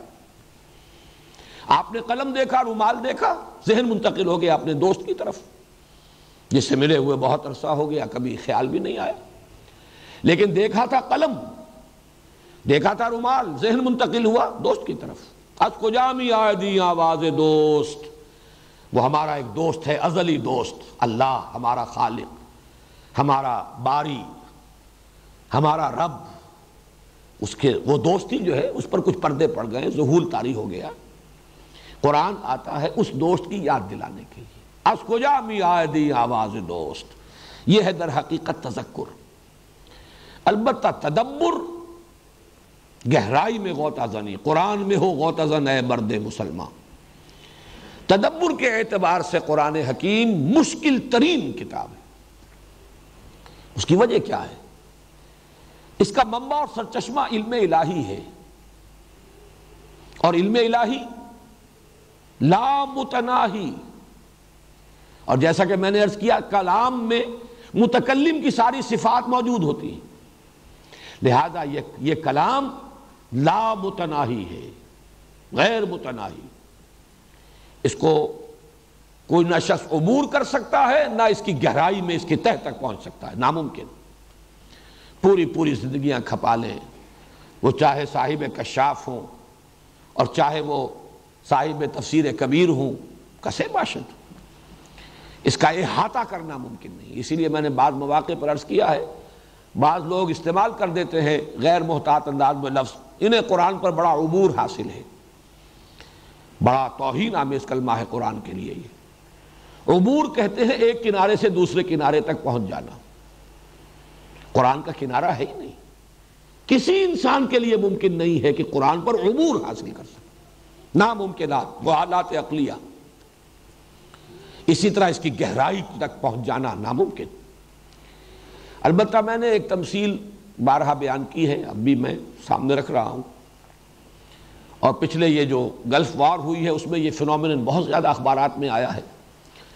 کہیں ٹینکر جو ہے تیل لے کر جا رہا ہے، وہ کہیں ٹوٹ پھوٹ گیا، تیل جو ہے اب وہ اگر لیک کر رہا ہے، وہ سطح سمندر پر رہتا ہے، نیچے نہیں جاتا۔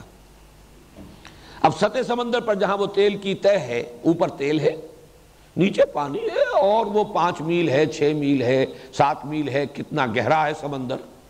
اسی کو سمجھئے قرآن حکیم کی اصل ہدایت، اصل ذکر، اصل تذکر تو اس کی سطح پر موجود ہے۔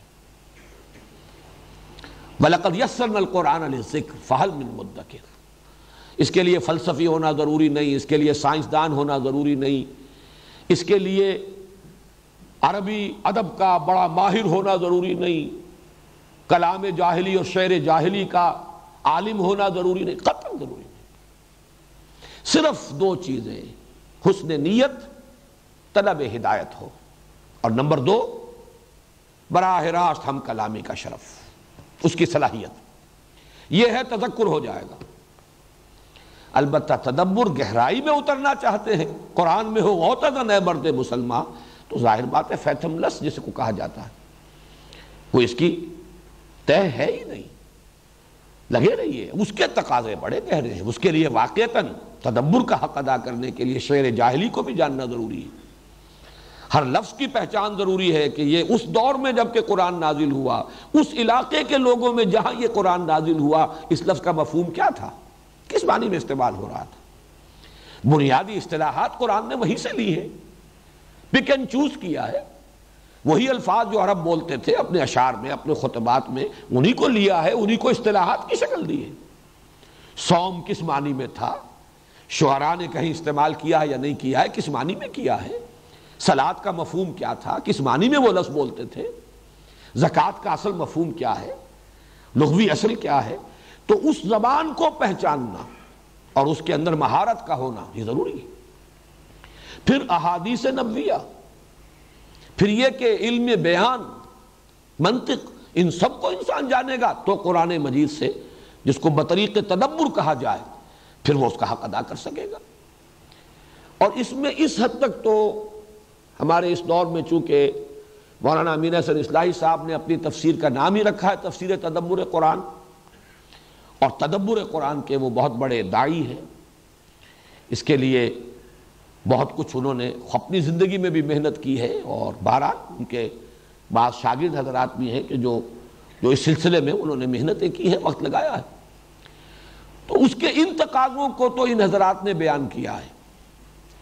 لیکن اس تدبر قرآن کا ایک اور تقاضا بھی ہے، جو بدقسمتی سے ان کے سامنے بھی نہیں آیا۔ اور وہ تقاضا بھی پورا نہیں ہوگا تو اس دور کے تدبر کا حق ادا نہیں ہوگا۔ وہ یہ ہے کہ علم انسانی، وہ جو میں نے دائرہ اول معین کیا تھا، وہ جس لیول تک پہنچ گیا ہے، آج یہ مختلف علوم جو ہے فزیکل سائنسز کے، ان کے ضمن میں کیا کچھ معلومات انسان کو حاصل ہو چکی ہیں۔ ان کو مرتب کر کے کیا خیالات و نظریات آج دنیا میں ہیں کہ جن کو مانا جا رہا ہے؟ ان کا ایک اجمالی علم اگر نہیں ہے، تو اس دور کا جو حق ہے، تدبر قرآن کا وہ آپ ادا نہیں کر سکتے۔ میں نے تو اس کو اس طریقے سے بھی تعبیر کیا بعض مواقع پر کہ قرآن حکیم وہ کتاب ہے کہ جو ہر دور کے افق پر، خورشید تازہ کے مانند طلوع ہوگی۔ آج سے سو برس پہلے کا قرآن اور آج کا قرآن فرق ہوگا کس معنی میں؟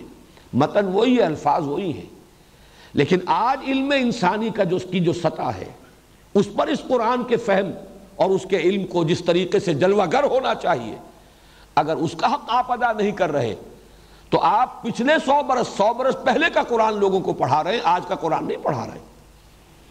جیسے اللہ کی کیفیت، اللہ کی شان ہے، کل یومن ہو فی شان۔ اسی طرح قرآن حکیم ہے۔ کہ کم سے کم اس اعتبار سے جو اس کا علم ہے، اس کا فہم ہے، اس کا تدبر ہے، اسی طریقے سے مثلا قرآن کا دوسرا موضوع ہے ہدایت عملی کے ضمن میں، اقتصادیات میں، سماجیات میں، نفسیات انسانی میں جو رہنمائی، جو حقائق، جو معارف قرآن میں ہیں، آپ انہیں کیسے سمجھیں گے؟ قرآن کی اقتصادی تعلیمات کی اصل قدر و قیمت ان کی اصل ایویلیویشن کیسے ممکن ہے؟ جبکہ انسان جانتا نہ ہو کہ آج کے اقتصادی مسائل کیا ہیں۔ آج کی اقتصادیات کے اصول و مبادی کیا ہیں؟ یہ جو کرنسی چلتی ہے، اس کی اصل حقیقت کیا ہے؟ پیپر کرنسی اس کی حقیقت کیا ہے؟ آج جو بینکنگ کا نظام ہے، وہ ہے کیا؟ اس کی اصل کیا ہے؟ اس کی بنیاد کیا ہے؟ کس طرح جکڑا ہوا ہے کچھ لوگوں نے پوری اس نوع انسانی کو، اس وقت اس شکنجے کے اندر؟ اس حقیقت کو نہیں سمجھیں گے۔ تو ظاہر بات ہے کہ آج کے دور میں جو قرآن حکیم کی اقتصادی تعلیمات ہیں، ان کو واضح کرنے، ان کی تبیین، ان کی توضیح کا حق ادا نہیں ہو سکتا۔ اس اعتبار سے تدبر قرآن واقعہ یہ کہ وہ تو اب تو کسی ایک انسان کے بس کا روگ ہی نہیں رہا۔ وہ تو کوئی جماعت، بہت بڑی جماعت۔ اسی لیے میرا جو یہ کتاب چاہے مسلمانوں پر قرآن مجید کے حقوق، اس کا جو چیپٹر ہے تذکر اور تدبر کے فرق پر۔ اس میں میں نے تصور پیش کیا ہے، ایسی یونیورسٹیز قائم ہو جن کا ایک شعبہ تو مرکزی ہو، جو شخص بھی اس کا، اس یونیورسٹی کا طالب علم ہو، وہ عربی زبان پڑھے، قرآن پڑھے۔ باقی یہ ہے کہ کوئی نفسیات کا شعبہ ہے اور کوئی اقتصادیات کا شعبہ ہے، کوئی فزکس کا شعبہ ہے، کوئی کیمسٹری کا ہے، کوئی ایسٹرانومی کا ہے، جو بھی شعبے ہوں، وہ پڑھیں تب معلوم ہوگا کہ اس شعبے میں آج انسان کہاں کھڑا ہے اور قرآن کیا کہہ رہا ہے۔ فلاں شعبے میں آج مسائل کیا ہیں جن سے نوع انسانی دو چار ہے، اس کے ذمن میں قرآن کی ہدایت کیا ہے۔ تو یہ تو مختلف ڈپارٹمنٹس مختلف شعبے، یہ کہیں جا کر، مل جل کر اس ضرورت کو پورا کر سکتے ہیں کہ جو آج کے انسان کی ضرورت ہے، تدبر کے اعتبار سے۔ تو تذکر اور تدبر، اور ان دونوں کے اعتبار سے ایک پہلو سے قرآن آسان ترین کتاب ہماری فطرت کی پکار ہے۔ میں نے یہ جانا کہ گویا یہی میرے دل میں تھا۔ کوئی حجاب ہے ہی نہیں۔ فطرت سلیم ہو، پرورٹڈ نیچر نہ ہو۔ اگر وہ سلیم ہے، صالح ہے، سلامتی پر قائم ہے، تو وہ قرآن کو ایسے محسوس کرے گی جیسے میری اپنی اپنی پکار ہے، میری اپنی گواہی ہے، میری اپنی دل کی بات ہے۔ اس کے لیے عربی زبان کا صرف اتنا علم کافی ہے کہ براہ راست ہم کلامی ہو جائے نیت درست ہو۔ البتہ تدبر، وہ جیسا کہ میں نے عرض کیا، اس کے تقاضے پورے کرنا کسی ایک انسان کے بس کا روگ ہے ہی نہیں۔ وہ تو یہ ہے کہ یہ تمام علوم، اور جو شخص بھی اس میں پہلا قدم بھی رکھنا چاہے، ایک اجمالی خاکہ ضرور اس کے ذہن میں ہونا چاہیے۔ آج ان فزیکل جو سائنسز ہیں، ان کے اعتبار سے انسان کہاں کھڑا ہے؟ بلکہ اس کی ایک اور تشبیح اس وقت تھی جبکہ میں یہ کتاب چاہ لکھ رہا تھا جو میں نے تقریریں کی تھی۔ تو بڑی پیاری تشبیح ذہن میں آئی تھی کہ دیکھیے قرآن حکیم اس کا علم، اس کے اندر معارف، علوم، یہ تو لامتناہی ہے۔ البتہ انسان اس سے اخذ کرتا ہے اپنی مثال کے مطابق۔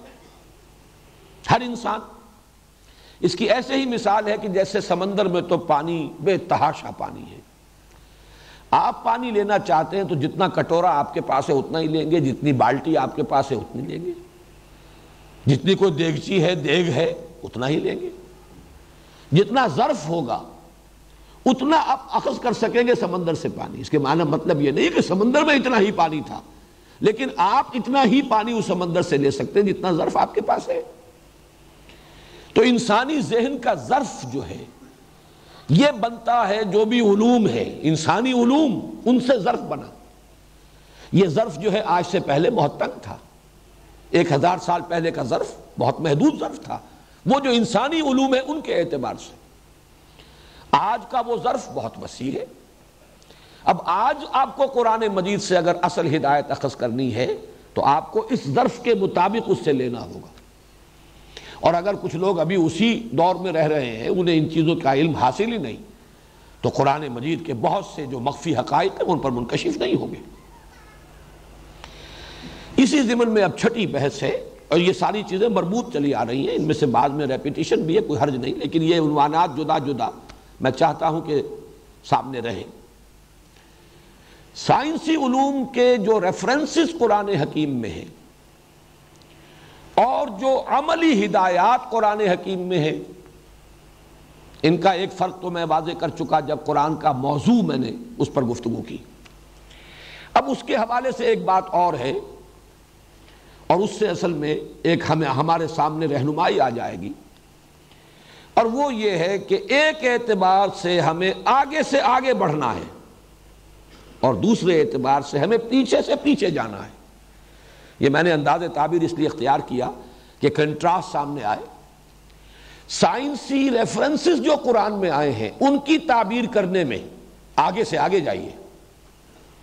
آج فزکس کہاں کھڑی ہے؟ اس کے حوالے سے تعبیر ہوگی۔ آج کیا معلومات حاصل ہو چکی ہیں انسان کو؟ اور جن میں کہ وہ فیکٹس بھی ہیں جو ویریفائیبل ہیں ویریفائیڈ ہو چکے۔ ان کے حوالے سے بات ہوگی۔ آگے سے آگے جائیے۔ پیچھے جانے کی ضرورت نہیں ہے۔ امام راضی کو دیکھنے کی ضرورت نہیں ہے۔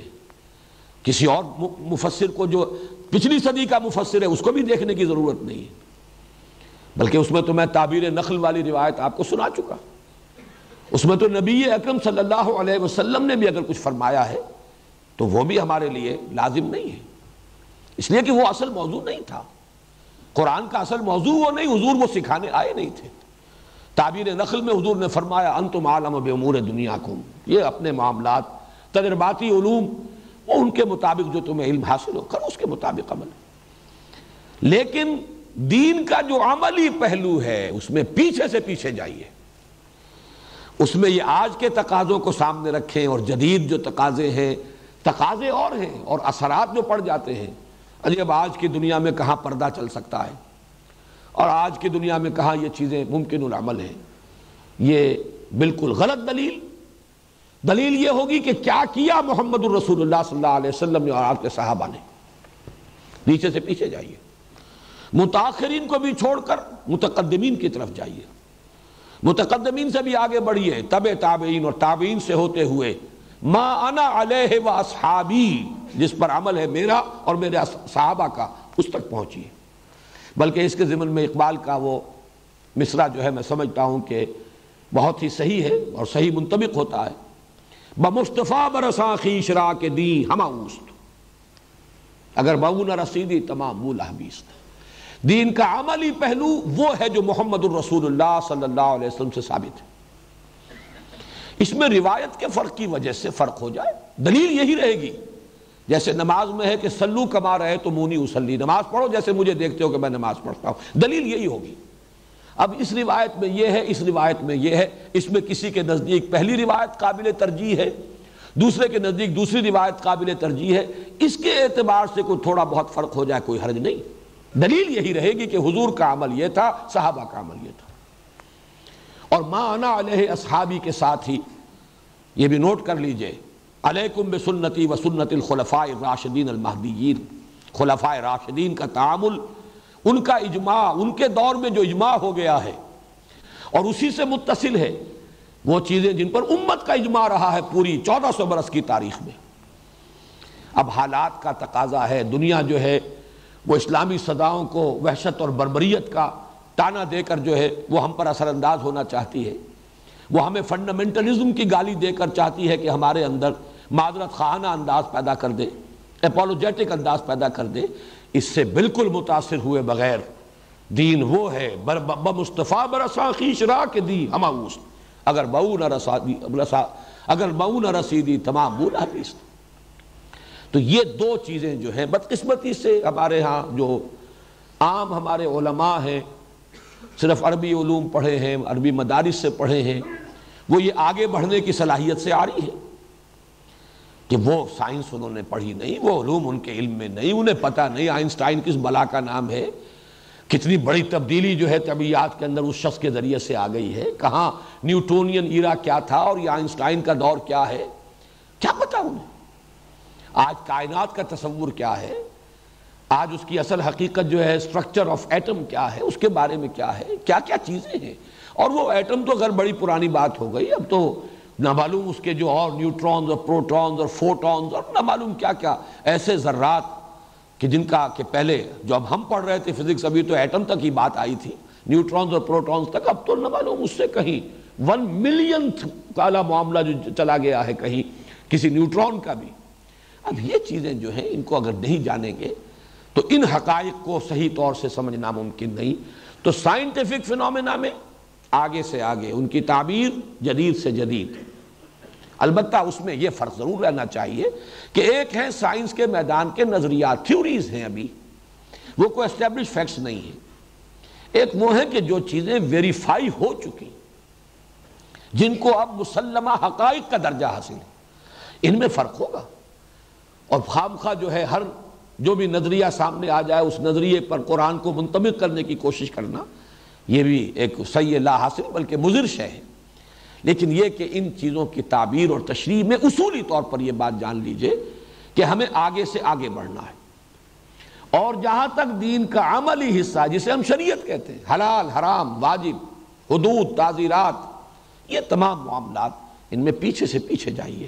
یہاں تک کہ محمد کے قدموں میں اپنے آپ کو پہنچا دیجیے صلی اللہ علیہ وسلم۔ اس لیے کہ دین اسی کا نام ہے۔ بمصطفیٰ برساخی اشرا کے دین ہما است ساتواں موضوع ہے میرا آج کا، اور وہ آخری ہے۔ آج کے اس فہم قرآن کے بنیادی اصول یا مطالعہ قرآن کے لیے بنیادی ہدایات یا اشارات ان کے ضمن میں۔ اور یہ بات وہ ہے کہ جو بڑی خوبصورتی سے کہی ہے مولانا مودودی نے تفہیم القرآن کے مقدمے میں۔ نہایت قیمتی بات۔ قرآن پر غور و فکر، قرآن پر سوچ و بچار، قرآن کا فہم، اس کا ایک گوشہ بلکہ بہت اہم گوشہ وہ ہے جو اس کے بغیر نہیں کھل سکتا انسان پر کہ دعوت اور انقلابی حرکت، انقلابی جد و جہد، دعوت اور حرکت جو سیرت النبی میں نظر آتا ہے۔ اگر اس میں انسان خود کسی درجے میں شریک نہ ہو، خود اسی میں لگا ہوا نہ ہو، تو قرآن مجید کا یہ پہلو نگاہوں کے سامنے کبھی نہیں آئے۔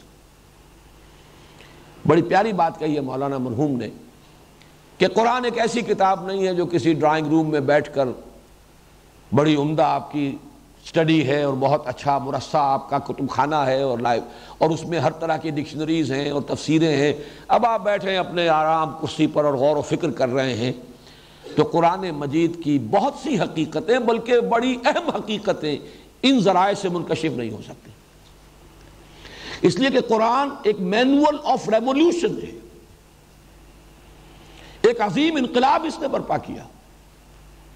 اس قرآن نے وہ انقلاب برپا کیا ایک انسانی جد و جہد کے ذریعے سے۔ یہ دونوں حصے ہیں اس کے۔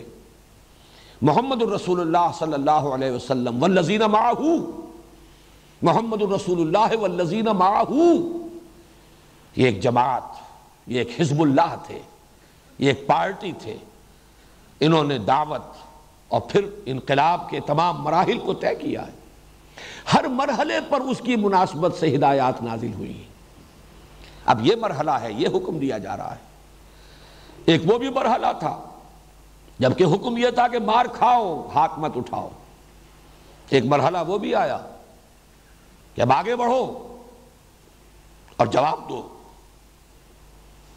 قتل کرو انہیں، قاتلوہم، حتی لا تکون فتنة ویکون الدین کلہ للہ۔ دونوں میں کنٹراسٹ ہے، فرق ہے۔ ایک ایک مرحلے کی بات ہے، ایک دوسرے مرحلے کی بات ہے۔ کفو ایدیکم اپنے ہاتھ رو کے رکھو۔ ایک مرحلہ وہ تھا۔ ایک مرحلہ وہ ہے، جو تم سے جنگ کرتے ہیں، تم ان سے جنگ کرو۔ اخرجوہم من حیث اخرجوکم۔ نکالو انہیں وہاں سے جہاں سے انہوں نے تمہیں نکالا۔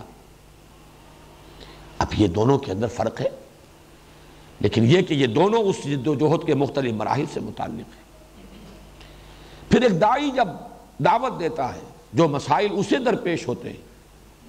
ان کو ایک ایسا شخص جس نے اس کوچے میں قدم ہی نہیں رکھا، اسے کیا پتا، اسے احساس کیا ہوگا؟ یہ کیوں کہا جا رہا ہے محمد رسول اللہ سے؟ صلی اللہ علیہ وسلم، نون والقلم وما یسترون، ما انت بنعمت ربک بمجنون وان لک لاجرا غیر ممنون۔ اے نبی، آپ ملول نہ ہو، غمگین نہ ہو۔ آپ ان کے کہنے سے کہیں کو مجنون تو نہیں ہو جائیں گے، معاذ اللہ۔ کیا کیفیات تھی؟ یہ تو جب کسی کو کہا جاتا ہے، تب اسے پتا چلتا ہے کہ کیا کیفیت تھی اس وقت قلب محمدی کی صلی اللہ علیہ وسلم، جس میں کہ یہ آیات نازل ہوئی ان آیات کا، کی ریویلیشن جو ہے، میں یہ لفظ عثمانی میں استعمال کر رہا ہوں، جس میں اقبال نے استعمال کیا، تیرے ضمیر پہ جب تک نہ ہو نزول کتاب، گرہ کشاہ نہ رازی نہ صاحب کشاف، یہ قرآن ہم پر ریویل ہو ہی نہیں سکتا۔ یہ اپنے آپ کو ہمارے، ہم پر ریویل نہیں کرے گا۔ جب تک کہ کچھ اسی قسم کے احساسات و کیفیات کے ساتھ ہم خود دو چار نہ ہوں۔ جب تک کہ آپ کے اپنے کیفیات کسی درجے میں اس کے ساتھ مماثلت اور مشابت نہ رکھیں آپ کیسے سمجھیں گے یہ کیا کہا جا رہا ہے، کیوں کہا جا رہا ہے؟ کس کیفیت کے اندر کہا جا رہا ہے؟ اس اعتبار سے چونکہ ہماری جو تعلیم ہوئی، طب کی تعلیم میڈیکل ایجوکیشن تو پہلی کتاب جس سے ہمارا تعارف ہوا ہے میڈیکل کالج میں، وہ مینول آف ڈسیکشن تھا۔ وہاں سے ہمیشہ میرے ذہن میں رہتا ہے یہ مینول کا لفظ۔ کہ جب ڈیڈ باڈی، انسانی ہیومن باڈی کی ڈسیکشن ہوتی ہے چیر پھاڑ کر، تو ہدایات ہوتی ہے تفصیلی کہ اب ذرا یہاں شگاف لگاؤ اور ذرا کھال ہٹاؤ تو اب یہ چیز تمہیں نظر آئے گی۔ اب اس میں ایک اور شگاف دو فلاں جگہ سے، تو تمہیں وہ فلاں شے نظر آئے گی۔ اسے ذرا ہٹاؤ گے، اس کے نیچے وہ چیز چھپی ہوئی نظر آئے گی۔ تو مینول آف ڈسیکشن۔ اس اعتبار سے جان لیجیے کہ قرآن حکیم مینول آف ریولیوشن جب تک کوئی شخص انوالو نہیں ہوگا کسی ریولیوشنری اسٹرگل میں، قرآن حکیم کے حقائق و معارف کا ایک بہت بڑا خزانہ اس کے لیے بند رہے گا۔ فقی احکام اس سے نکال لے وہ ایک شخص فقی ہے، مفتی ہے وہ فقی احکام تو ضرور نکال لے گا قرآن سے اور آپ کو معلوم ہے بعض تفاصیر لکھی گئی احکام القرآن کے عنوان سے جن میں صرف ان آیات سے بحث کی گئی ہے صرف ان آیات ہی کے بارے میں گفتگو ہے جن سے کوئی نہ کوئی فقہی حکم جو ہے مستمت ہوتا ہے حلت و حرمت کا کوئی حکم، وجوب کا یا کسی شے کے فرض ہونے کا کوئی حکم، جس سے کوئی عمل کا کوئی معاملہ ہے متعلق۔ باقی قصص ہیں، تاریخی حقائق و واقعات ہیں، یہاں تک کہ قصہ آدم و ابلیس ہے، جو سات مرتبہ قرآن میں آیا ہے، یا اور چیزیں ہیں، یا ایمانی حقائق کے لیے براہین اور دلائل ہیں، ان سے کوئی گفتگو نہیں کی گئی، بلکہ احکام القرآن۔ یہ بھی ایک حصہ ہے قرآن کے حکم کا اور حکمت کا۔ لیکن یہ کہ یہ جو ایک ریولوشن اور یہی در حقیقت اس کے تدریجن نزول کا اصل سبب یہی ہے۔ ورنہ فقہ تو دی جا سکتی تھی۔ یہ احکام مرتب کر کے جیسے کہ حضرت موسیٰ کو دے دیے گئے تھے ٹین کمانڈمنٹس اور وہ تختیوں پر کندہ تھے اور وہ دے دیے گئے۔ لیکن یہ تو یہ ہے کہ جس جس مرحلے سے گزر رہے ہیں، اس مرحلے سے متعلق۔ تو جو حکمت تنزیل ہے اور ترتیب جو ہے تنزیل کی، اس کے اندر جو اصل حکمت مزبر ہے، وہ تو یہی ہے کہ ایک جد و جہد، ایک حرکت، ایک دعوت۔ اور دعوت پھر مختلف مراحل سے گزرتی ہوئی پیسو ریزسٹنس صبر محض، پھر ایکٹیو ریزسٹنس چیلنج پھر یہ کہ دو بدو مقابلہ، مسلح، تصادم آرم کانفلکٹ ان تمام مراحل سے ہو کر گزرا معاملہ۔ اس کے ہر مرحلے پر اس کی مناسبت سے ہدایات، اس کی مناسبت سے آیات و سور قرآنیہ کا نزول۔ تو واقعہ یہ ہے کہ اس جد و جہد کو کم سے کم درجے میں تو یہ ہے کہ کم سے کم اس کو علمی طور پر انسان سامنے رکھے فہم کے لیے۔ اگر وہ علمی اعتبار سے بھی سیرت النبی کا وہ سارا ایک خاکہ ذہن میں موجود نہ ہو، تو وہ فہم کسی درجے میں بھی حاصل نہیں ہوگا۔ لیکن اصل میں تو جو اصل ریولیشن اس کی ہوگی، اس کا اصل انکشاف جو آپ پر ہوگا، اگر آپ خود اس جد و جہد میں، اگر آپ انوالڈ ہیں، لگے ہوئے ہیں، اور وہی مسائل پیش آ رہے ہیں تو معلوم ہوتا ہے؟ یہ یہ وہ تھا مقام، یہ تھا وہ مرحلہ، یہ تھا وہ مسئلہ جو پیش آیا تھا اور اس کے لیے یہ ہدایت تھی جو قرآن حکیم میں نازل کی گئی۔ اب آج کے ضمن میں یہ دوسرا عنوان ہے، چونکہ چند منٹ ہے تو میں اسے اجمالاً کور کر لینا چاہتا ہوں، ورنہ شاید کل بھی ہماری بات پوری نہ ہو سکے۔ قرآن کے منزل من اللہ ہونے کا ثبوت کیا ہے؟ اس کو بھی نوٹ کر لیجیے کہ ثبوت دو قسم کے خارجی اور داخلی۔ خارجی ثبوت، سب سے بڑا ثبوت محمد الرسول اللہ کا فرمانا کہ یہ اللہ کا کلام ہے جو مجھ پر نازل ہوا۔ شہادت آپ کی۔ اور یہ بھی دو حیثیتوں سے ہے۔ آپ کی شہادت شخصاً یہ زیادہ نمایاں تھی اس وقت جبکہ قرآن نازل ہوا جبکہ حضور خود موجود تھے۔ وہ لوگ موجود تھے جنہوں نے چالیس سالہ آپ کی زندگی کا تجربہ کیا تھا، جنہوں نے ایک کاروباری شخصیت کی حیثیت سے آپ کے معاملات کا مشاہدہ کیا تھا، جن کے سامنے آپ کی صداقت اور دیانت اور امانت ایفا عہد، اس کا پورا نقشہ موجود تھا۔ بلکہ اس سے آگے بڑھ کر کہہ رہے جن کے سامنے چہرہ محمد ہی موجود تھا صلی اللہ علیہ وسلم۔ سبحان اللہ، ما آزا بے وجن کذاب۔ دیکھنے والا فطرت، سلیم الفطرت انسان پکار اٹھتا تھا۔ اللہ پاک ہے، یہ چہرہ کسی جھوٹے کا ہو ہی نہیں سکتا۔ تو حضور کی شخصیت، حضور کی ذات، یہ گویا کہ سب سے بڑا ثبوت تھا اور آپ کی شہادت، آپ کی گواہی۔ یہ قرآن مجھ پر نازل ہوا ہے۔ اس اعتبار سے نوٹ کر لیجیے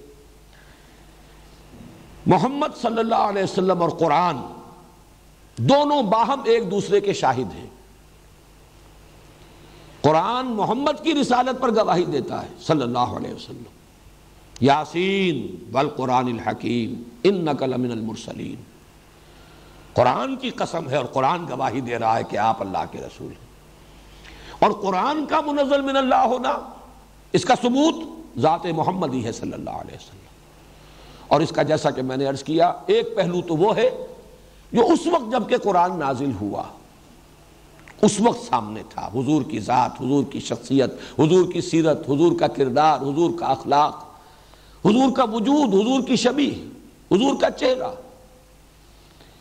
اور دوسرا پہلو جو دائم ہے اور آج بھی ہے، وہ ہے حضور کا وہ کارنامہ، جو تاریخ کی ایک انمٹ شہادت ہے۔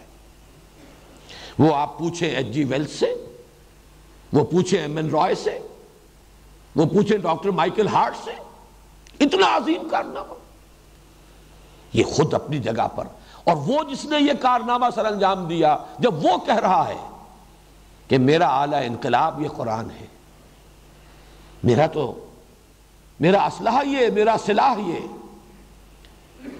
میرے لیے تو اصل طاقت یہ۔ میری قوت کا سر چشمہ یہ، میری تاثیر کا منبع یہ۔ اس سے بڑی گواہی ابر کیا ہوگی؟ تو یہ تو ہے قرآن کے منزل من اللہ ہونے کی خارجی شہادت۔ یعنی ایک لفظ میں کہا جائے گا شخصیت آ حضور صلی اللہ علیہ وسلم کی۔ یہ شخصیت حضور کے اپنے زمانے میں آپ کی حیات دنیاوی کے دوران، آپ کی حیات طیبہ کے دوران اس کا وہ پہلو زیادہ نمایاں تھا جو میں نے بیان کیا۔ سیرت، کردار، شخصیت، یہاں تک کہ آپ کا چہرہ انور۔ اور آئندہ ہمیشہ کے لیے آج بھی وہ کارنامہ جو آپ نے سر انجام دیا۔ یہ عقلیں دنگ ہیں۔ مائیکل ہارٹ کا نا کہنے پر مجبور ہوا ہے۔ The only person supremely successful in both the secular and religious planes یا فیلڈز کیا لفظ ہے؟ اس میں اشتباہ ہے۔ نہایت کامیاب۔ یہ گویا کہ ثبوت ہے۔ اور ان کا فرمانا ہے کہ یہ اللہ کا کلام ہے۔ داخلی کیا ہے ثبوت اس کا؟ وہ انسان کا اپنا تجربہ باطنی۔ جس کو اس دور میں بہت ہی عمدگی کے ساتھ پیش کیا ہے علامہ اقبال نے۔ اصل یقین کسی شے کا ہوتا ہے تجربے سے۔ ہزار آدمی کہیں چینی میٹھی ہے اگر آپ نے نہ چکھی ہو۔ تو آپ کہیں گے ٹھیک ہے، جب اتنے لوگ کہہ رہے ہیں کہ میٹھی ہے تو ٹھیک ہے، ہوگی میٹھی۔ کیا کوئی وجہ مجھے معلوم نہیں ہوتی؟ مجھے کیوں دھوکہ دینا چاہیں گے ایک ہزار آدمی؟ یقیناً میٹھی ہوگی، لیکن ہوگی سے آگے بات نہیں بڑھتی۔ البتہ جب انسان چینی کو چکھ لے، اس کے اپنے ٹیسٹ برڈز جو ہیں بتا رہے ہیں، یہ میٹھی ہے۔ اب ہوگی نہیں ہے۔ ہوگی اور ہے میں جو فرق ہے، وہ ہے در حقیقت انسان کے اپنے تجربہ۔ یور اون ایکسپیرئنس میں نے خود چکھا ہے، میٹھی ہے۔ بالکل اسی اعتبار سے اقبال نے کہا، افسوس یہ ہے کہ آج کی دنیا جو ہے صرف جو ایکسٹرنل ایکسپیرینس ہے، تجربہ خارجی صرف اس کو جانتی ہے، نوع انسانی آج۔ ایک تجربہ، اس سے کہیں زیادہ معتبر، معتمد، وہ تجربہ بات نہیں ہے انسان کا۔ کوئی شے آپ کا دل گواہی دے۔ یہ دل گواہی دینے پر مجھے اقبال کا وہ شعر یاد آ گیا۔ ان دنوں بہت زیادہ میرے ذہن پر یہ حاوی رہا ہے۔ تو عرب ہو یا عجم ہو، تیرا لا الہ الا لغت غریب جب تک تیرا دل نہ دے گواہی۔ یہ دل کی گواہی ہے۔ لا الہ الا اللہ کا مفہوم دل نے گواہی نہیں دی تو خاص انسان عرب ہو، عربی نسل ہو، عربی زبان اس کی ہو، لیکن اس کے لیے لا الہ الا اللہ کا کلمہ جو ہے، یہ لغت غریب ہی ہے، نامانوس سی بات ہے۔ اس کے اندر پیوست نہیں ہے، اس کے ذہن کے اوپر سے گزر جاتی ہے۔ تو عرب ہو یا عجم ہو، تیرا لا الہ الا لغت غریب جب تک تیرا دل نہ دے گواہی۔ دل گواہی دیتا ہے انسان کا۔ اور یہ وہی بات ہے جو میں نے عرض کی تھی، پہلے بھی عرض کر چکا ہوں۔ قرآن انسان کی اپنی فطرت کو اپیل کرتا ہے۔ اس کے اپنے، اس کو آمادہ کرتا ہے اپنے من میں جھانکنے کی۔ ذرا کبھی اپنے من میں جھانکو، دیکھو تو صحیح۔ غور تو کرو۔ اف اللہ شکن فاتر السماوات والارض۔ اینکم لتشہدون۔ انما اللہ آلہت الاخرى۔ یہ جو انداز ہے، جس کے لیے کہ وہ میر کا وہ شعر جو ہے دیکھنا تقریر کی لذت کے جو اس نے کہا۔ میں نے یہ جانا کہ گویا یہی میرے دل میں ہے۔ اس کی بڑی خوبصورت تعبیر کی ہے علامہ ابن قیم نے رحمہ اللہ۔ اصل میں انسان کوئی چیز محسوس کرے پھر اس کی تعبیرات کا مسئلہ آ جاتا ہے۔ کوئی شخص خوبصورتی سے اس کی تعبیر کر سکتا ہے، کوئی اس انداز میں نہیں کر سکتا۔ بڑی پیاری تعبیر ہے ابن قیم کی۔ کہ بہت سے لوگ وہ ہیں جب قرآن کو پڑھتے ہیں تو یوں محسوس کرتے ہیں کہ وہ مصحف سے نہیں پڑھ رہے، بلکہ قرآن ان کے لوح قلب پر لکھا ہوا ہے، وہاں سے پڑھ رہے ہیں۔ اتنی ہارمنی ہے، اتنی ہم آہنگی ہے، فطرت انسانی۔ اور ہمارے دور کے ایک بزرگ ہیں، متصوف صوفی بزرگ ہیں، وہ یہ کہا کرتے اسی بات کی تعبیر کے لیے بڑا سادہ انداز۔ قرآن اور انسان کی روح، یہ گرائی ہے ایک ہی گاؤں کے رہنے والے ہیں۔ وہی بات جو مولانا روم نے کہی از کجامی آدھی آواز دوست۔ قرآن کو پڑھ کر، سن کر روح انسانی محسوس کرتی ہے کہ اس کا منبع اور سرچشمہ بھی وہی ہے جو میرا اپنا منبع اور سرچشمہ ہے۔ جہاں سے میں آئی ہوں یہ سلون کانی روح، قل روح من امر ربی۔ یہ کلام بھی وہیں سے آیا ہے۔ یہ جو جس کو آپ سمپیتھیٹک وائبریشن کہیں، اس سمپیتھیٹک وائبریشن سے جو یقین پیدا ہوتا ہے، یقیناً اس کلام کا منبع اور سرچشمہ وہی ہے جو خود میرے وجود کا، میری ہستی کا اور میری روح کا منبع اور سرچشمہ ہے۔ یہ ہم آہنگی ہے کہ جو اصل باطنی تجربہ بن جائے تبھی یقین ہوتا ہے کہ یہ کلام واقعتاً اللہ کا ہے۔ تبارک و تعالی، بارک اللہ لی ولکم فی القرآن العظیم و نفعنی ویاکم بالآیات و ذکر الحکیم۔